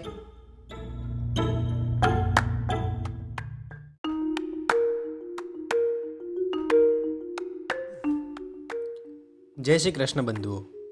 હું છું જય. તમારું ફરી એક વખત સ્વાગત છે આળસને કહો અલવિદાના ચેપ્ટરના નવમાં. આઠમા ચેપ્ટરમાં આપણે વાત કરી ત્રણ અગત્યના નિયમો વિશે. તો નવમું ચેપ્ટર છે કે કામના પ્રારંભ પહેલાં પૂરતું આયોજન કેવી રીતે કરવું? જેમ સ્ટીક મેક આપણને એવું સમજાવે છે કે તમારી કુશળતા જે પણ હોય, જીવનમાં તમે જે પણ પ્રગતિ કરો છો, એનાથી હંમેશા વધારાની શક્યતા રહેલી જ હોય છે. આળસને અલવિદા કહેવાનો એ સૌથી સારો ઉપાય છે કે કોઈ પણ કામનો પ્રારંભ શરૂ કરતાં પહેલાં જરૂરી બાબતોની વ્યવસ્થા કરી લેવી. તમે પૂરતે તૈયારી કરી લેશો તો તમારામાં આત્મવિશ્વાસ જાગશે, કામને પર પાર પાડી દેવાનો ઉત્સાહ જાગશે. ખૂબ અગત્યના કામને ગતિમાં લાવવા માટે તમારે બસ થોડી પ્રેરણાની જરૂર હોય છે. રસોઈ શરૂ કરતાં પહેલાં બધા મસાલા તૈયાર કરી લેવા અને શાક સમારેલું હોય એના જેવી આ વસ્તુ છે. પ્લેટફોર્મ પર બધું જ તૈયાર હોય, એ પછી બસ તમારે એક પછી એક વિધિ કરતા જવાની છે અને સ્વાદિષ્ટ રસોઈ તૈયાર થતી જવાશે. સૌ પ્રથમ તો પહેલાં તમારા ડેસ્કને સાફ કરી લો. એના પર બધા જ બિનજરૂરી કાગળિયાઓ હટાવી દો, જેથી નવા કામ માટે મેદાન મોકળું થઈ જાય. હવે તમારા ડેસ્ક ઉપર બસ એક જ કામ માટે જરૂરી ફાઇલો રાખવાની છે. વધારે સારો ઉપાય એ છે કે સામેના ટેબલના બદલે તમારી સાઈડ કે પાછળ ડેસ્ક હોય, ત્યાં બધું મટીરિયલ એકઠું કરવા લાગો. જરૂરી બધી જ માહિતી રિપોર્ટ્સ પેપર્સ જરૂરી સાધનો, ઉપયોગી નમૂના, જે પણ જરૂરી લાગે એ એકઠું કરો અને એક તરફ ભેગું કરવા લાગો. વસ્તુઓ એવી રીતે મૂકો કે તમે હાથ લંબાવીને લઈ શકો. એ લેવા માટે તમારે ઊભા થવું ન પડે. આ ઉપરાંત, નોંધ કરવા માટે જરૂરી સ્ટેશનરી કોમ્પ્યુટર્સમાંથી ફાઇલ લેવા માટે બ્લેન્ક ખાલી સીડી ઈમેલ એડ્રેસની યાદી ડાયરી વગેરે હાથ વગું હોવું જોઈએ. તમારા કામ કરવાની જગ્યાએ એકદમ મોકળાશ ભરી રાખો. તમારી ખુરશી આરામદાયક હોવી જોઈએ અને તમારા પગને પણ થાક ન લાગે, એ રીતે ટેકવવા માટેની પણ વ્યવસ્થા રાખો. કામની જગ્યાએ અનુકૂળ બનાવો. કામને વરી ચૂકેલા લોકો પોતાના કામ કરવાની જગ્યાને અનુકૂળ બનાવવા પાછળ જે જહેમત લેતા હોય છે. એઓ પોતાની જગ્યાને બેસવાની મજા પડે એવી જ બનાવતા હોય. તેને કેલેન્ડર અથવા પોસ્ટર સજાવતા હોય છે. તમારી કામ કરવાની જગ્યા એટલી સ્વચ્છ, વ્યવસ્થિત અને સજાવેલી હશે, એટલી વધારે મજા તમને કામ કરવાના પ્રારંભે આવશે. તમને કામનો કંટાળો ન ચડે, એ માટે એક ટેવ જરૂરી છે કે તમારે કામ દરમિયાન જરૂર પડવાની હોય એ બધી જ વસ્તુઓ તમારા ડેસ્ક ઉપર હાજર રાખવી. તમારા ડેસ્ક પર બધી જ વસ્તુઓ હાજર હશે, તો તમને કામનો આરંભ કરવામાં કંટાળો આવશે નહીં. બસ, કામે લાગી જાઓ. આપણે કેટલા બધા કામ કરવાનું વિચારીએ છીએ અને પછી તેને પેન્ડિંગ રાખી દઈએ છીએ. નવી ડિગ્રી મેળવવાનું, એક મજાનું પુસ્તક લખવાનું, સરસ પ્રેઝન્ટેશન તૈયાર કરવાનું, કેટલાય કામો એવા છે કે જે ક્યારેય નથી થઈ શકતા. કેમ કે તે ક્યારેય શરૂ જ નથી કર્યા હોતા. તમારા જીવનને ખરેખર બદલી નાખે તેવા કેટલાય અધૂરા કામ તમે રહી ગયા છે. કેમ કે તમે ક્યારેય એડવાન્સમાં એની તૈયારી જ નથી કરી. મુંબઈની જેમ અમેરિકામાં પણ લોસ એન્જલસમાં રોજ કેટલાય લોકો કામે ચડે છે. એમનું સપનું હોય છે કે ફિલ્મની દુનિયામાં કરિયર બનાવવાનું, ફિલ્મોમાં કામ કરશું, તો મસ્ત મજાની સ્ટોરી લખશું એવી કલ્પના સાથે લોસ એન્જલસ આવે છે. પછી સ્ક્રિપ્ટ તૈયાર કરવાની તક મળવાની રાહ જોતાં જોતાં નાની મોટી નોકરી કર્યા કરે છે અને ફિલ્મ સ્ટુડિયોના ચક્કર કાપતા રહે છે. લોસ એન્જલસ ટાઈમ્સે એક વખત આ વાતને સમજાવવા માટે એક રિપોર્ટરને કામ સોંપ્યું. રિપોર્ટરે આવા કેટલા સ્વપ્ન સેવી લોકોને મળીને ઇન્ટરવ્યૂ પણ કર્યા. તેઓનો એક સવાલ પૂછ્યો કે તમારી સ્ક્રિપ્ટનું કામ ક્યાં પહોંચ્યું? સૌની પાસેનો એક જ જવાબ હતો, લગભગ તૈયાર જેવી છે. સાચી વાત એ હતી કે મોટાભાગના લોકોએ હજી સ્ક્રિપ્ટ લખવાનું શરૂ જ નહોતું કર્યું. સ્ક્રિપ્ટ ફક્ત મનમાં એક ઈચ્છા સ્વરૂપે જીવ્યા કરે છે. પણ તમે ક્યારેય તમારા જીવન સાથે આવું થવા દેશો નહીં. તમારી ઈચ્છાને સાકાર કરવા માટે આ આગોતરું આયોજન કરવા લાગજો. સપનાને સાકાર કરવા સક્રિય બનો. તૈયારીઓ પૂરી થઈ જાય, એ પછી જરૂરી છે કે તમે તમારા લક્ષ્યને પામવા તરત જ સક્રિય થાઓ. બસ, કામે લાગી જાઓ. આરંભ માટે જરૂરી હોય, પહેલું કામ આજે જ હાથ પર લઈ લો. અંગત રીતે મેં એવો નિયમ રાખ્યો છે કે એકવાર એંસી ટકા કામ પૂરું થઈ જાય, એ રીતે આરંભ કરી દો. બાકીનું વીસ ટકા પછી તો જોઈ લેવાશે. પહેલાં જ પ્રયાસે બધું સમસૂત્રો બહાર પડ પડે, એવી જરૂરી હોતું નથી. તમે કોઈ પરિણામ પ્રાપ્ત કરી લો, તો તે પહેલાં વારંવાર નિષ્ફળતા મેળવવાની તૈયારી પણ આપણે રાખવી જોઈએ.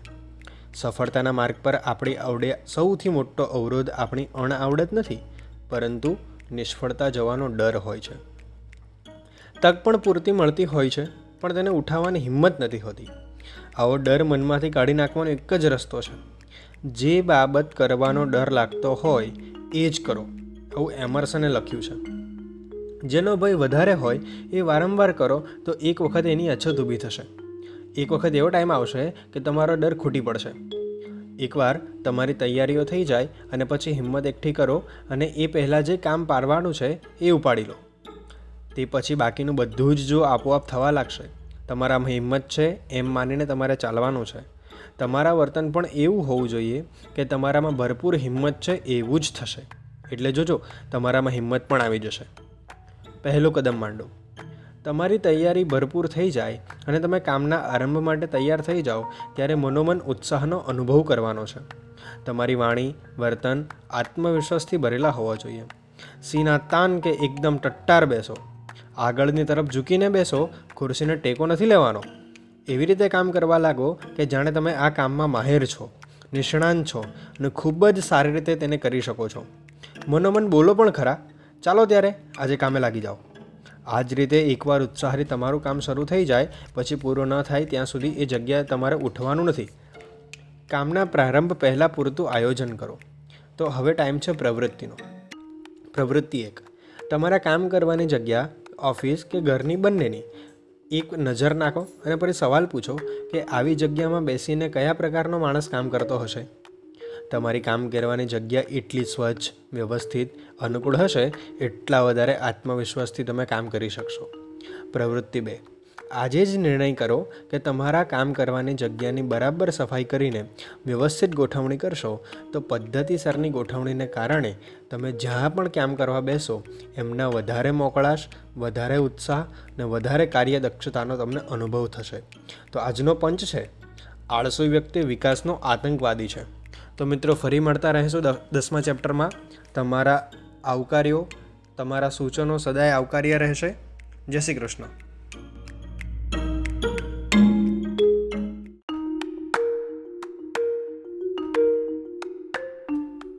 જય શ્રી કૃષ્ણ નચિકેતાઓ હું છું જય. સ્વાગત છે તમારું ફરી એક વખત આળસને કહો અલવિદાના છેલ્લા અને દસમા ચેપ્ટરમાં. ચેપ્ટરનું નામ છે ટીપે ટીપે સરોવર ભરાય. બહુ સામાન્ય ક્ષમતા ધરાવતી વ્યક્તિ કોઈ પણ એક જ કામ પર સતત ધ્યાન આપે તો ઘણું બધું પ્રાપ્તિ કરી શકે છે. આવું સેમ્યુઅલ સ્માઇલ્સનું આપણને કોડ સૂચવે છે. ટીપે ટીપે સરોવર ભરાય એ કહેવત બિલકુલ સાચી છે. વિશાળ સરોવર ભરવા માટે ધોધમાર વરસાદ નહીં, પણ ટીપું ટીપું પાણી સતત નાખવામાં આવે તો એ પણ કાફી છે. કામને હાથમાં લેવામાં આવતો કંટાળો હોય છે, કેમ કે કામ બહુ મોટું લાગે છે.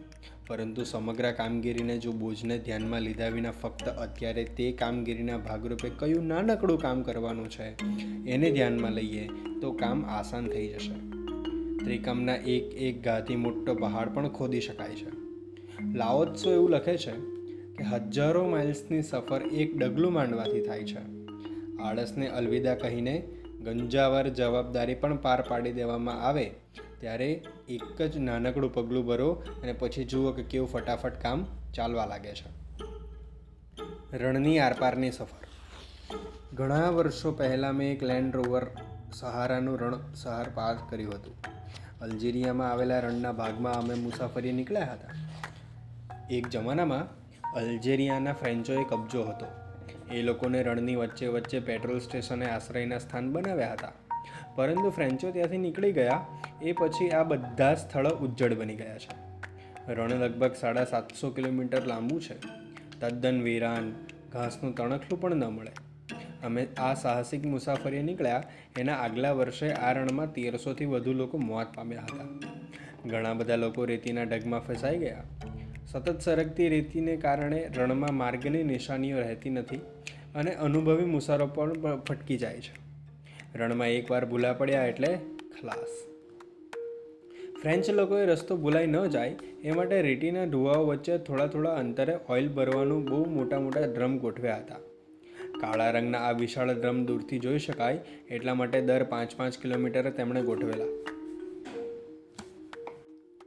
દિવસ દરમિયાન તમે વચ્ચે ઊભા રહીને બંને તરફ વારાફરતી નજર નાખો તો તમને ડ્રમ જોવા મળે. આ અફાટ રણમાં માર્ગને શોધવા માટે બસ આ એક જ નિશાનીઓ રહેતી હતી. મુસાફરી દરમિયાન અમારે બસ આ એક બાબતને ધ્યાનમાં રાખવાની હતી. અમે સતત આગળ દેખાતા કાળા રંગના ડ્રમ આગળ ગતિ કરી રહેતા, આ રીતે એક એક ડ્રમના સહારે આખું રણ પસાર કરી ગયેલા. એક એક કદમ આગળ વધતા જાઓ. કોઈ પણ મુશ્કેલ કામને તબક્કામાં વહેંચીને એક પછી એક તબક્કો પસાર કરતા જાઓ તો કામ પાર પડી જ જાય.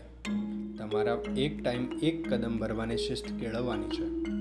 નજર સમક્ષ કેટલું અંતર હોય એટલું કાપવાનું છે. મોટી જવાબદારીમાં તો અત્યારે તમે જે સામે કામ આવીને ઊભું હોય એને હાથ પર લઈ લેવાનું છે.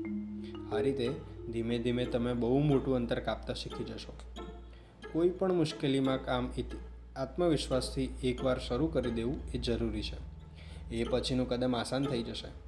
અંગ્રેજીમાં એ કહેવત છે, એ યાદ રાખો. તમે કૂદકો મારો તો પગ મૂકવાની જગ્યા મળી જ આવશે.